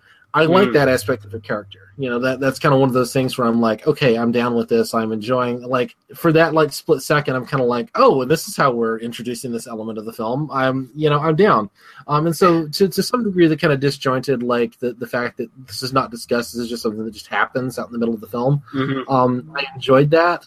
Um but then oh boy, does that sequence get really uncomfortable really fast. Yeah, well, it, first first off, speaking of uncomfortable, I can't believe that uh, perfectly crafted uh, jungle leaf thong that she devised for herself could be anything but the most uncomfortable fucking thing you could wear. Maybe Uh, maybe it was in her luggage. Like I kind of get that. Like she's done this before, right? Like like she's been covering this tribe or the, like the local tribes, and she's like, oh, I just have like a I have a a, a pre-made jungle thong just sitting Yeah, around. well, could, could be, know, could like, be. I mean, she had all the, the paint. Like, I mean, you know, like it's sort of it's sort of one of those things of like, okay, there's a time cut there. I get, you know, but yeah, I didn't even think about like where did the jungle thong come from. I don't think she made it right there on the spot. I think that was uh that was pre-existing. That that's my my head canon for the film. Uh, but it's funny because like all the footage she ex- ends up interacting with for like that 10 minute sequence of her being naked is all stock footage pretty much so Yeah. it's like almost this could almost almost be like uh, subtitled like strip nude for your stock footage or something like that right yeah, yeah. I mean, the whole thing is, um, I mean, she wears the makeup, she wanders in, and she ends up in the middle of this. I mean, again, this is kind of where there's a more interesting movie kind of happening. The idea that perhaps, like, if we're going to approach this as, okay, there is this Western journalist who thinks she understands how to get in close with these people and actually is doing something like horrifyingly wrong and like viewing it from their perspective from the perspective of the villagers if we were presented with the villagers as characters to some degree and if they Yeah. were like, responding to this and they weren't just portrayed as like awful cannibals like that's the other that's the other thing that, like can you kind of you kind of get that aspect as well. I mean again i said this is fractally racist. I mean this is like there are so many levels to the racism. It's just i mean i wanted to sit down with a notebook and just start categorizing like you know all the different all the different kinds of racism just in that little like 10 or 15 minutes in the middle of the film. You know the idea of like presenting this like of seeing these people as people and like how they're going to respond to this again there's an idea there. Again there is this kind of like i mean this is not this is not made i mean he might be a hack but this isn't like a hack kind of like okay we're just kind of making we're going by the numbers and we're just doing what has to happen. It feels like there's a real like intent there. There's this real kind of like we're actually trying to do something interesting. It's just that the way it's executed and the way that it comes across especially to modernize i mean but i can't even imagine this was acceptable in 1980 quite honestly. I mean you know Yeah. but in 2015 eyes i mean this is this is just completely beyond the pale i mean my my uh, i did a little bit of reading again just the wikipedia page of like what the film was that it came from and Yeah. it looks like it's a um film where these um you know two western women basically find like this paradise in papua new guinea and like kind of wander in it. It seems more like kind of almost a romantic kind of like image of like, oh, these people are untouched by nature, and if I can get away from my um, Western world, kind of you know, just kind of reading the plot summary, it kind of looks like that kind of film, which has its own kind of uh, racist connotation. Yeah. Um, again, fractally racist. That's that's my co- that's my key phrase for this film right now. But uh, it is it is sort of like um, the fact that then you're using that footage in service of this uh, basically image of these characters as monsters, you know, and then once you once the kind of zombie stuff starts happening towards the end of that sequence, and the fact that the SWAT team just blatantly just pull out their machine guns and start gunning down everybody, zombie and not, Mhm. um, I think is another like there is sort of an idea of like these guys are violent thugs these guys are, are awful to these people. You know there, there is sort of an idea there about kind of western interventionism in like these kind of other cultures. But again the film doesn't really do anything with it except like basically establishing that these guys are just awful people. Oh yeah, Um, the- and then everybody dies at the end which is kind of a, a nice a nice kind of thing like okay nobody lives. Yeah, dies. great. Uh, and yeah, that that SWAT team, like first of all, they're the most unconvincing professional SWAT team ever. I mean, they are just presented even from the opening uh, sequence where they're taking out those terrorists, uh, straight up psychopaths. like they're they're not they're not professionals at all. Like they're just crazy people shooting. Yeah, yeah. Like they disarm one of the uh, terrorists, and instead of taking him taking him prisoner. The guy comes behind and slits his fucking throat after he's Yeah. disarmed. So you know, uh, th- these guys are just fucking crazy. By the way, of course, uh, they're dressed just like the SWAT team from Dawn of the Dead. Yeah. Direct rip lift from No, there. no, no, no. That that sequence that that like uh, going into the that that feels very Dawn of the Dead. I mean, Yeah. again, this guy saw Romero. You know, this guy this guy was he had Romero's like you know he was masturbating Well- to Romero pictures. Well, he he not only lifted that, he lifted the um, music directly from Dawn of the Dead. There's good the goblin the entire Goblin soundtrack is lifted from Dawn of the Dead and the movie we just uh, reviewed, Contamination. There's actually cues from that film as well stuck in it. Um, and that actually sort of set this film back from uh, being released for a while because there was some legal wrangling there because they didn't ask permission for doing that. The stock footage is taken from the 1972 film La Vallée, also, which is, of course, the, explicitly the Papua New Guinea stuff that they could find. They also have stock footage of animals that are often mismatched because there's a lot of animals in this that are shown that are not that don't come from Papua New Guinea. Yeah, Yeah, they're not there at all. too, yeah. Yeah. Um, there's stock footage from a film, um, Nuova Guineana Lozella de Cannibali, something about Papua New Guinea cannibals from 1974. I totally butchered that name. Um, but it's uh, real documentary footage from a New Guinea tribe that's basically stuck in. And uh, it's it's mostly around the burial service kind of stuff, where you see the actual you know dead body footage and stuff Right, like right. that. They did the close ups on. And it's pretty striking because all that film stock is really grainy, and then they switch back to the characters. Uh, I, I find it kind of funny uh, that the sort of secret operation that the uh, chemical plant was doing. Essentially, this is also part of the sort of the deeper plot that's not really actually fleshed out in the film. Is that the whole intention of this chemical plant was to create a chemical that would turn all the people in the third world into cannibals Right. which would somehow solve like some of our like not only probably uh, food supply problems but immigration problems as well i imagine so deeply more racist right there again, there's a really interesting idea that like they, the the company is presented as like straightforwardly bad guys. Like like this Mhm. this is not in any way. So there is an attempt to like express like the idea that like these people in the in the developing world are real people who deserve like human rights and dignity and all Yeah. these sorts of things and maybe we shouldn't like be gassing them to turn them into cannibals to eat each other so that we can have their stuff but at the same time, the way that it's executed is so. I mean, and it's like thrown in at the very end of the film. yeah yeah, You know, yeah. So, so it's not in any way developed. It's not in any way like, and it doesn't like inform what happened beforehand. Really, I mean, you know, like again, if we had been presented with this kind of portrait, I mean, I keep when I see these things, I keep wanting to write the better version. You know what I mean?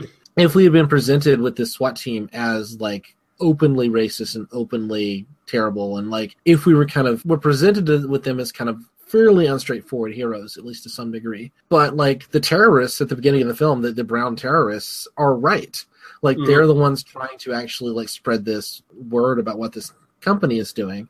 Um, and then they just get murdered. I, you know, I guess you could say that maybe they're not portrayed. They're they're not just portrayed as like outwardly heroes because then they do try to kill the journalists and all that sort of thing. But we're supposed to kind of be on their side. At least like the attractive one who's like hitting on the journalist. We're kind of supposed to be on his side. yeah they least, know? the uh the low budget lee majors there going yeah, yeah. so and then like you meet the journalist and then like if we'd gotten an idea of like she's well meaning and good at her job and competent but maybe doesn't really understand as much as she thinks she does and like is kind of approaching these people in this uh, terrible way and is doing these things and is you know like like you could kind of write this you could take this basic structure and then make a good movie out of it is kind Mhm. of what i'm saying and then at the end you find out like oh this chemical company was doing these awful things to begin with and all of these like people that we met in the middle of the film who were presented in a more kind of nuanced and humane way. The whole point of like everything that's happened was like, and then all of these people are just going to eat each other, and then that way we can go mine their stuff and and Yeah. like have food and all that sort of thing. You know, this idea of like zero population growth and like population control and that sort of thing was a uh, big topic in the late seventies.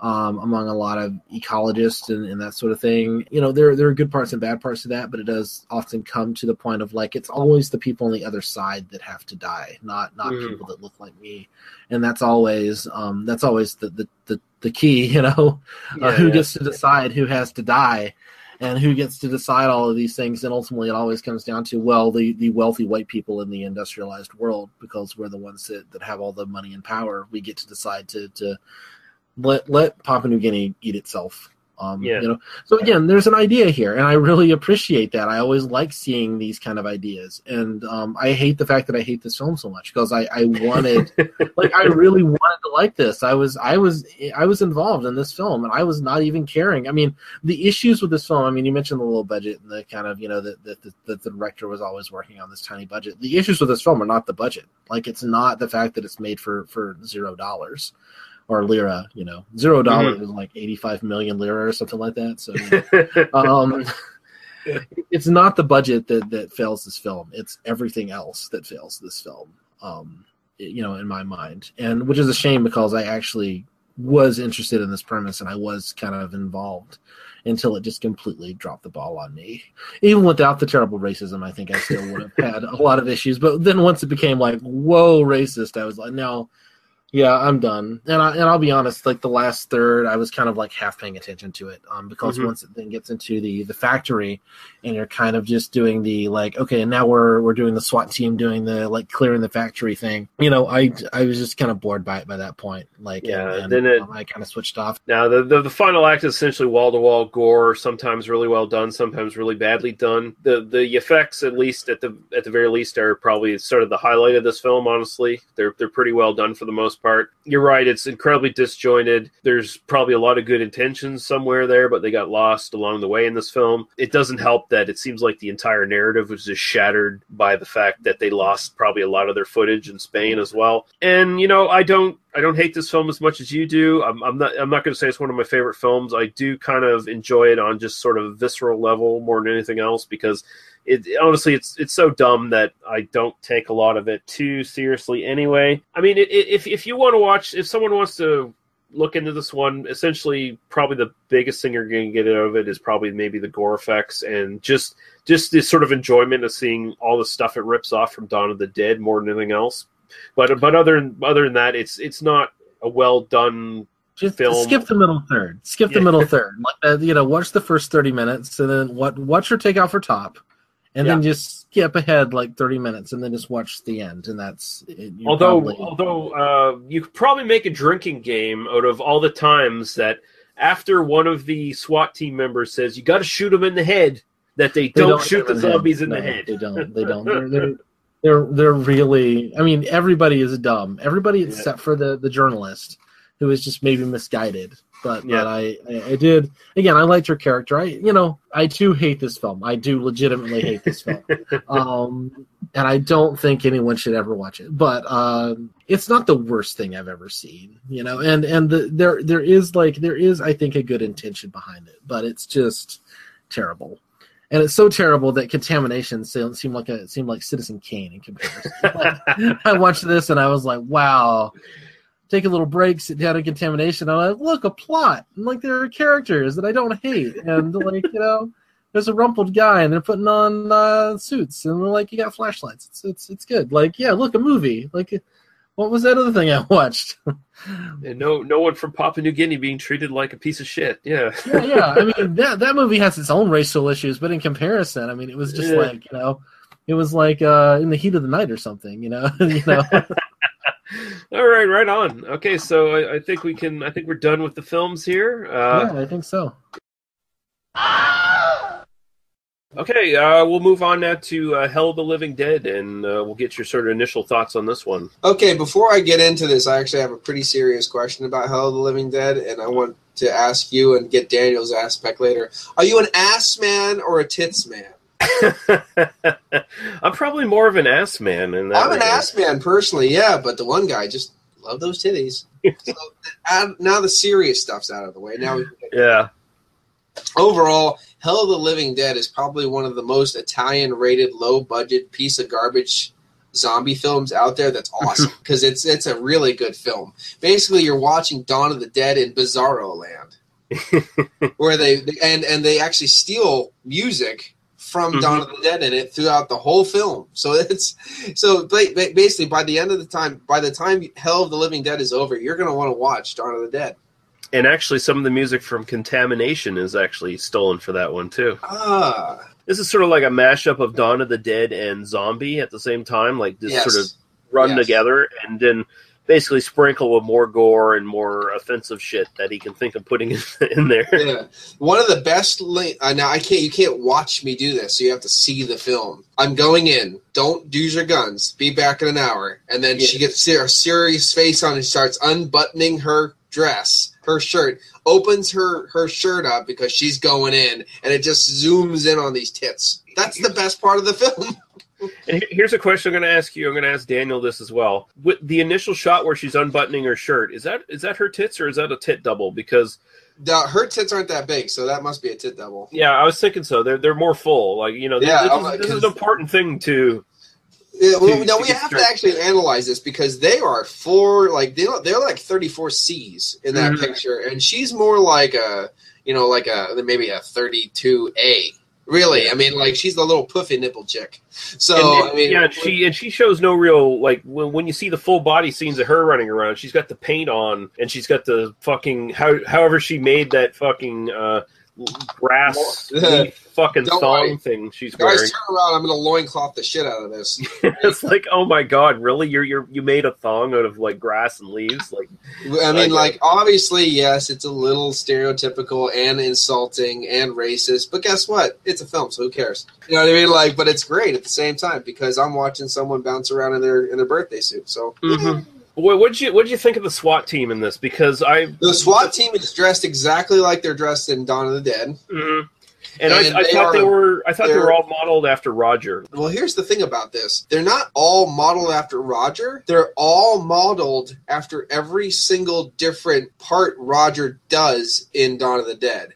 One's, one's a super serious guy, one's a swarthy guy, one's a fucking whack job, the other one's a joker. The other Yeah. ones, if you look at it like they're all modeled not just by Roger, but every stage Roger takes in the film put into one group. Well, that's, That's- interesting. Yeah, because it, so it's essentially his personality is split over uh, four Yeah, different he- people. Yeah. that that whole squad is basically Roger in all of his little personality traits. It's it's interesting, uh, and of course, because of the simple fact it is a blatant ripoff of Dawn of the Dead, you start in the outbreak. Which Mhm. the rat going into the guy's thing with Yeah. the blood is awesome. I just Yeah. love that scene so much. So you start with the outbreak, then you switch to a completely different movie, and it's a hostage situation, just Mm-hmm. like Dawn of the Dead. Except they are the laziest hostages I've ever seen. They're basically like like beatniks getting high, just sitting around, and it's like, yeah, man, let's do some hostage work. Yeah, and the, and, the, and the SWAT team is like the most unconvincing SWAT team I've ever seen in my yeah, life. Yeah, and uh, you if you have you ever when they kick open the doors and just like start shooting people, they're all like sashaying. They have like a sashay pose when they're shooting. It's like um, they're not. They're very They- unprofessional. they ripped it off. They ripped off like he ripped off so many scenes from Dawn of the Dead, like shot for shot scenes that he ripped off from Dawn of the Dead. Like there's a scene with a zombie crawling across the floor, and one of the SWAT guys has to shoot the zombie. Uh, the scene where they break into the room and shoot everybody. That's essentially taken from uh, Dawn of the Dead when they're in the basement. They're shooting all the zombies and shit, right? Yeah, I was waiting for someone to go send in Willie's team. Yeah, and Yeah. and and, and the the first inclinations I had that this isn't a proper SWAT team is like it's a hostage situation. All right, so yeah, they're running in there. They disarm the first guy they come across, and then the other guy comes behind him and slashes his throat with his fucking knife. Like what? You disarmed him. You're supposed to be taking him hostage. Not we're gonna kill him. We're just no. slash. Th- those bastards will get what coming to them now. I mean, like it's basically, so you know they're just going to go in there and just make everyone dead. But it was really cool because it does give you the creepy aspect of the guy, you know, saying how the hope the hope centers are, you know, they're you're all going to die. And I know exactly how you are going to die. Mm-hmm. But the funny thing is, they know exactly how they're going to die because the guy was basically doing the prophetic, you know, death speech. Yeah. How the hell does he know? Because That's the scientists didn't even know. That was just a, a freak accident that just happened. Yeah, that's the thing. It's like it doesn't really make sense. Like, how does this fucking beatnik know what happened at the Hope Center when it just happened like a day ago or something? Like, fucking and and who calls their by the way, who calls their project Sweet Death? Sweet Death. Yeah, exactly. Project Sweet Death. Yeah. Baby, that's some sweet death there. I like, Up the road with Sweet Death, baby. Sitting here, I'm gonna throw the bionic elbow on your ass. they and you in the we- that's going to be our new our new tag team. We're gonna be Sweet Death. Yeah. Up the road, with Power O'Malley with the Sweet Death, baby. Oh, I love it. I but love yeah, it. it. it makes no sense because uh, the scientists are all were remorseful. How could we have known that this would have unleashed this horror? It's like you called your project Sweet Death. Sweet I think Death. You knew what was going on. I never knew it'd kill people. Damn it! Okay, so the the gas or whatever that they were working on, it reanimates dead bodies, right? It infected a rat and reanimated it. Right. Why did why didn't it reanimate all the stock footage in the film of animals that you see throughout the entire thing? Well, the funny thing is, um, the stock footage is, is is a very interesting part of this film. Mhm. Um, they do a couple different uh, styles of stock footage. One, they set up replicas and just shoot them. The other two is they use a different film grain and shoot the replicas to make it look like stock footage. And then they actually use, in my perspective, they use a real stock footage of a bloated corpse. Yeah, they do. In, They- my, in my aspect, that's real. That doesn't. If they fake that, that's amazing because that looks like a, a, a bloated man penis. And uh, yeah, and and that's and, and I mean some of the stock footage isn't to me stock footage. It's like you know actual real documentary footage. Well, yeah, that's And- what I mean. Like it, that's what they called it all from, right? Like the the animal stuff is all nature stock Yeah. footage. And, the best part is half the nature you see isn't in Papua New Guinea. Yeah, that, that's the thing. And and the the native stuff that was taken from like an actual documentary on like natives in Papua New Guinea, like because they, they shot this in Spain, so there's no jungle in Spain, so they had to they had to put jungle in somehow. So they Yeah. basically They're shoehorned like, in. well, everything that's in Africa has to be in Papua New Guinea, like Yeah. elephants. Yeah, and that's actually that's what the sad footage is. Watching the stock footage of the elephants basically getting herded and stampeded. You know what I mean? I'm like, oh, poor elephants. You know, I went all soft there for a second. Uh, but yeah, that was pretty interesting. But yeah, most of the stuff that they show, except for like the birds and stuff, isn't even in Papua New Guinea. Yeah. And when they slaughtered the big pig, that's a pig they're actually cutting up. You can kind of tell. And Yeah. uh, I was like, oh, they're okay. They're shoving the entrails and they're going to throw the entrails on the fire and cook it. I'm like, oh, cool. I'm hungry.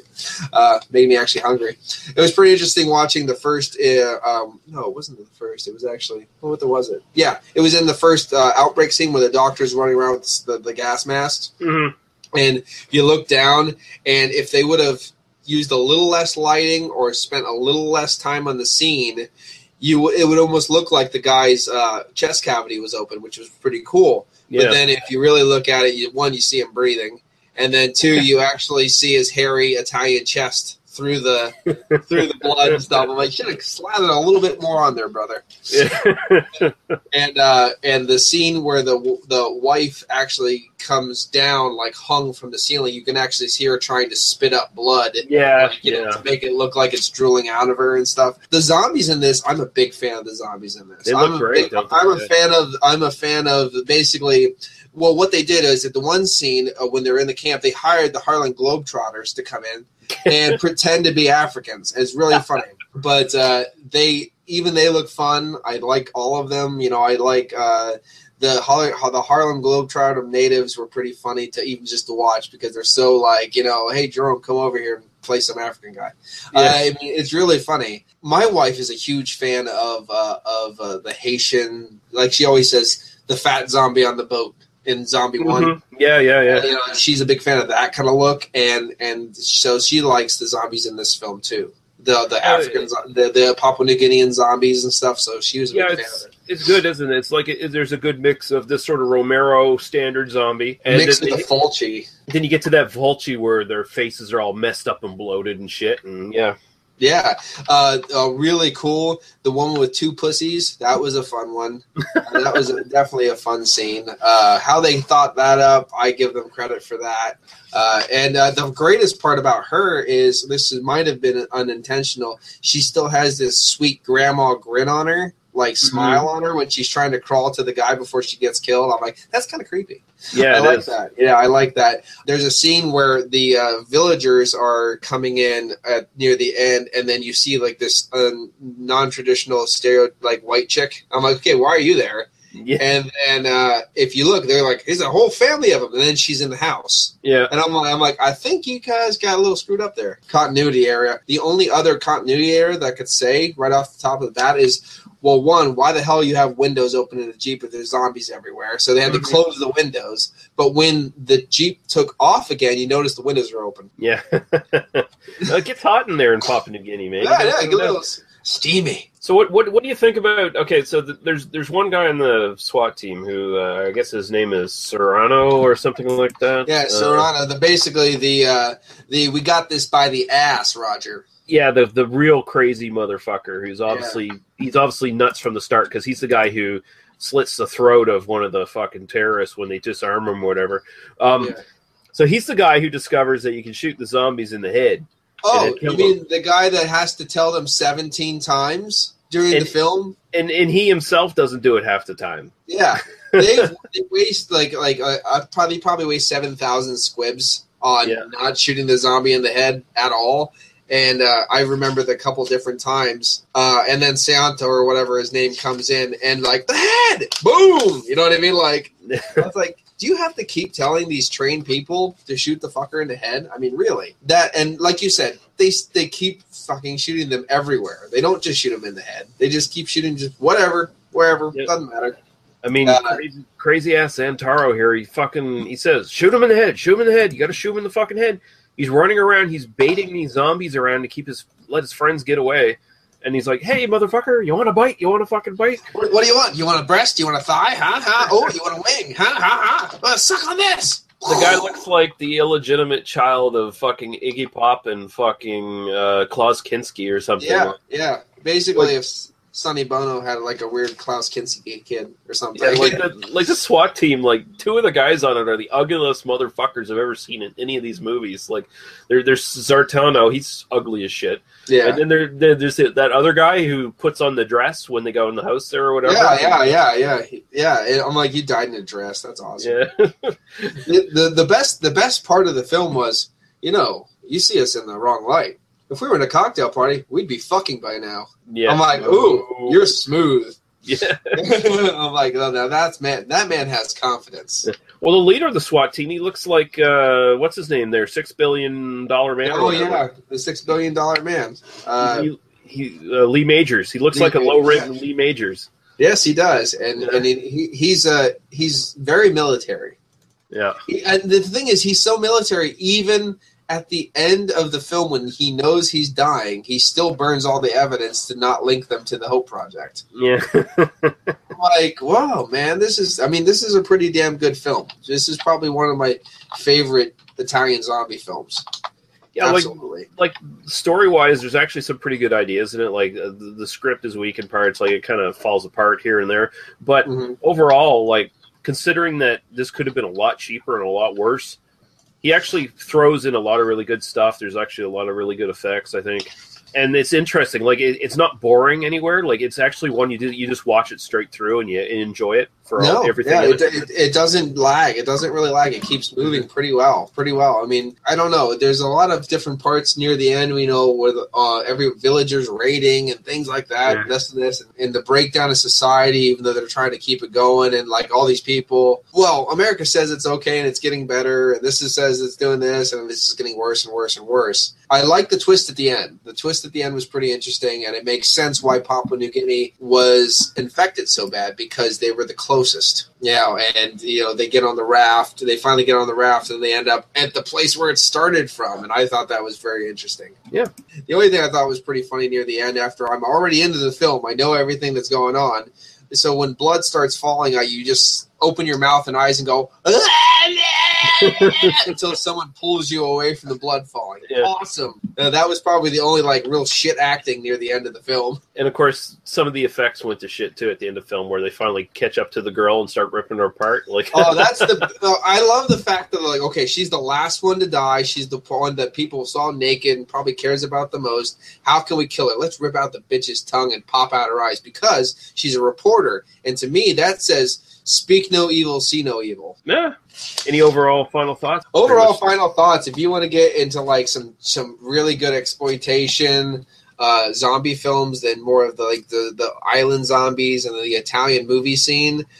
I love this film. I think this film is one of the best Italian uh, horror uh, zombie films out there for me. I like it a lot. All right, tell everyone where they can find you on the internet, Paul. You can find me on uh, YouTube, PA Brew News, one word. Uh, some underground black metal stuff on YouTube, Funeral Dust six six six, or check me out on Facebook, PA Brew and News. There you go. All right, awesome. And uh, thank you very much again, Paul, for joining me. And uh, we'll go back to the uh, end of the show, I guess, whatever we're going to be playing for music and shit. So, uh, all right. Well, might as well play all the movie from Dawn of the Dead since that's all that's in the Yeah, film. that's all that's in it, yeah.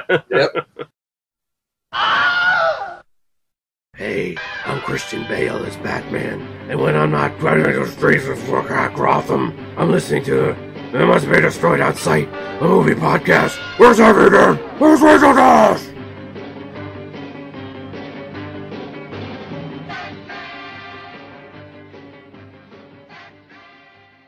Yeah. So, uh, Daniel, tell everyone about your uh, Doctor Who podcast. Sure. Um, I was going to talk about how uh, both of these films kind of reminded me a little bit of Doctor Who, Mm. actually. Um, in particular stories in some cases, but they both kind of have. I mean, Contamination is kind of about, uh, you know, alien menace that comes to Earth and then like having to solve it. And I kept expecting Jon Pertwee to show up and like, you know, um, that's what that's what uh, Contamination. That would have been a way better film. I mean, if Jon Pertwee showed up like in the final third and was like, "You guys are idiots. We solved this. I can, I solved this like an hour ago." Um, that would have been really the, the the proper ending of the film, I think. You know, but um, Puts it at another film. Hell, Hell of Living Dead. I mean, there's not like a the, the first twenty minutes kind of or the first ten minutes or so reminded me a little bit of uh Inferno, um, another Third Doctor story. Um, so I mean, I was I was kind of inclined to like both of these films just based on like, oh, it kind of it's kind of got a structure. I, I, I thought the second film was basically you, were just going to say it reminds me of how much I hate Steven Moffat. I think I thought that was what you were going to No, say. it's it's way worse than Steven Moffat, honestly. like you know, as much as as many issues as I have, and I've talked about this, uh, the current showrunner of the current Doctor Who, as much as like the racial and and anti-feminist and all the other stuff that that goes on in current Doctor Who, um, Hell of the Living Dead was worse than any of that. Like, but anyway, if you're uh, if you care at all about that, I actually do have a Doctor Who podcast, which you can go check out at alwaysspaceband.libsyn.com. Talk about classic and new series. I do it with my wife, and it's a lot of fun. And uh, we're in the middle of series nine right now, but we're doing those two at a time. We're doing some classic stuff. Uh, we're gonna be getting to Peter Davison pretty soon, so check us out. And none of that probably made sense to anybody who listens to the show. They probably get to the point where the Lee goes and tell about your Doctor Who podcast, and they just skip forward thirty seconds. So you know that's kind of my expectation. Really, I expect everyone listening to this podcast just skipping ahead of all over my sections. Like, and then and then what did you think, Daniel? Skip forward two minutes, and then they go, oh yeah, and then Um, I will say though, your your last episode of Doctor Who got me interested in the uh, uh, uh, Holly from uh, City of the Living Dead. Uh, City of the Dead. City of the City Dead. of the Dead. Yeah, and yeah, uh, I I- meant to mention that podcast to you because I was like, oh, you're that's probably right up Lee's alley, and I just yeah, I, I actually, I actually, uh, I actually just burnt through all the uh, Amicus episodes that uh, she's done so far with uh, what Pex Lives, I believe it is. Yeah, yeah. James Murphy is the. uh Sorry, now we're completely talking about something that, like, but uh, Hey, actually, if people don't like it, they can fuck right off. As far as I'm concerned. uh, City of the Dead is a podcast that is done by. So both members of that podcast have appeared on my podcast now. Mhm. Um, both uh, James Murphy is one half of Pex Lives, which is another Doctor Who podcast, and they are uh, anarchists, like left wing anarchists who uh, view Doctor Who through that perspective. So it's like this fascinating, um, highly political look of uh, through through the Doctor Who. And James Murphy is one half of that podcast, and then he started this other podcast looking at every Amicus film, I believe in order, with Holly, who is who appeared on Pex Lives once and kind of has her own other stuff. And uh, they're both really really cool people. And my the only reason I haven't listened to that podcast because they're both really cool, and I'm sure they're they're like super clever. I mean, they're both clever on Twitter and stuff. Um, the only reason I haven't started listening to that is because I haven't seen the Amicus films, and I keep saying like, oh, I can just sit down and start watching the Amicus films, and then but then I'm like, and then I got the shitty things like Hell of the Living Dead I got to watch for Lee. Like, come on, and I do a weekly Doctor Who podcast, and like ultimately, I only have so many hours in the day. I have to watch good shit sometime, you know, like. So Do we have to uh, start force feeding you Amicus stuff on this podcast just so you have an excuse to listen to her podcast? Is, is that what I'm saying? It, would, it probably wouldn't hurt. I mean, I, I was kind of like, I, a, I was like, you should listen to this podcast, Lee, and then I'm like, hey, can we start covering these films so then I could go listen to City of the Dead. But uh, eventually, I'll, I'll I'll I'll make time to, to watch the films. And, uh, Okay, well, I guess that pretty much sells it. December, we're gonna do some Amicus stuff then, just All just so you can stop being an asshole and start listening to her podcast. All right, Fair Uh, enough. So yeah, uh, we'll we'll uh, we'll uh, tweet at Holly B with this, and we're gonna like, yeah, we just talked about your podcast for like five minutes at the end of this uh, thing, where we talked about this horribly racist uh, Hell of a Living movie. You know, so at, at, at this point with the uh, Paul stuff that I'm going to shoehorn in here, it's probably going to be like a two hour podcast. So, hey, Holly, you want to listen to two hours of bullshit and then listen to us uh, uh, stroke uh, your podcast dick for like five minutes? I think I think I think that podcast has a clit. I think that would be the. oh, well, you whatever. it is, Whatever. You know, we don't want to misgender the the, the podcast. Yeah, so. yeah, yeah. Uh, but uh, anyway, uh, we'll have the little trailer at the end here telling us, telling you where you can go and leave us comments and questions, recommendations for films you want to see us cover, all that good stuff. We're definitely open to anything you want to throw at us. Next week, I'm not quite sure what we're going to do yet. I think it might be Nightmare City and then something else from another uh, Italian director, and that will finish off our Italian series. Uh, the very end of October, I have something special planned that's sort of a secret, but I've been working on now for the last couple days, and it's turning out very, very well. It's going to be a special sort of Halloween episode, and let's just say my voice is going to be ruined by the time I finish it. Uh, and I'll, I'm going to leave it at that as a sort You're, of a mystery. you're going to read your My Little Pony fan fiction at, on a podcast. It's going to be an all brony episode of An all brony episode, destroyed yeah. on sight. Jesus Christ, no. Uh, but yeah, uh, we're fucking done here. Thank you very much, guys, for listening. Thank you, Daniel, for joining me, and we're going to sign out now. Goodbye. Cheers.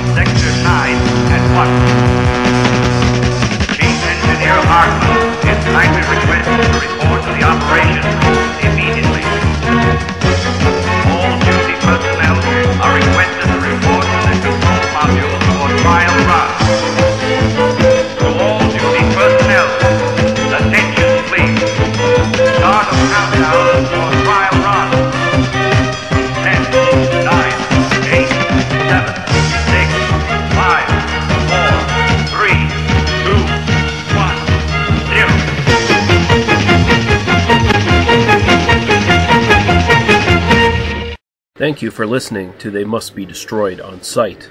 For our other episodes, links to Daniel, Paul, and Lee's other stuff, and links to some great podcasts of similar interest, visit us at tmbdos.podbean.com.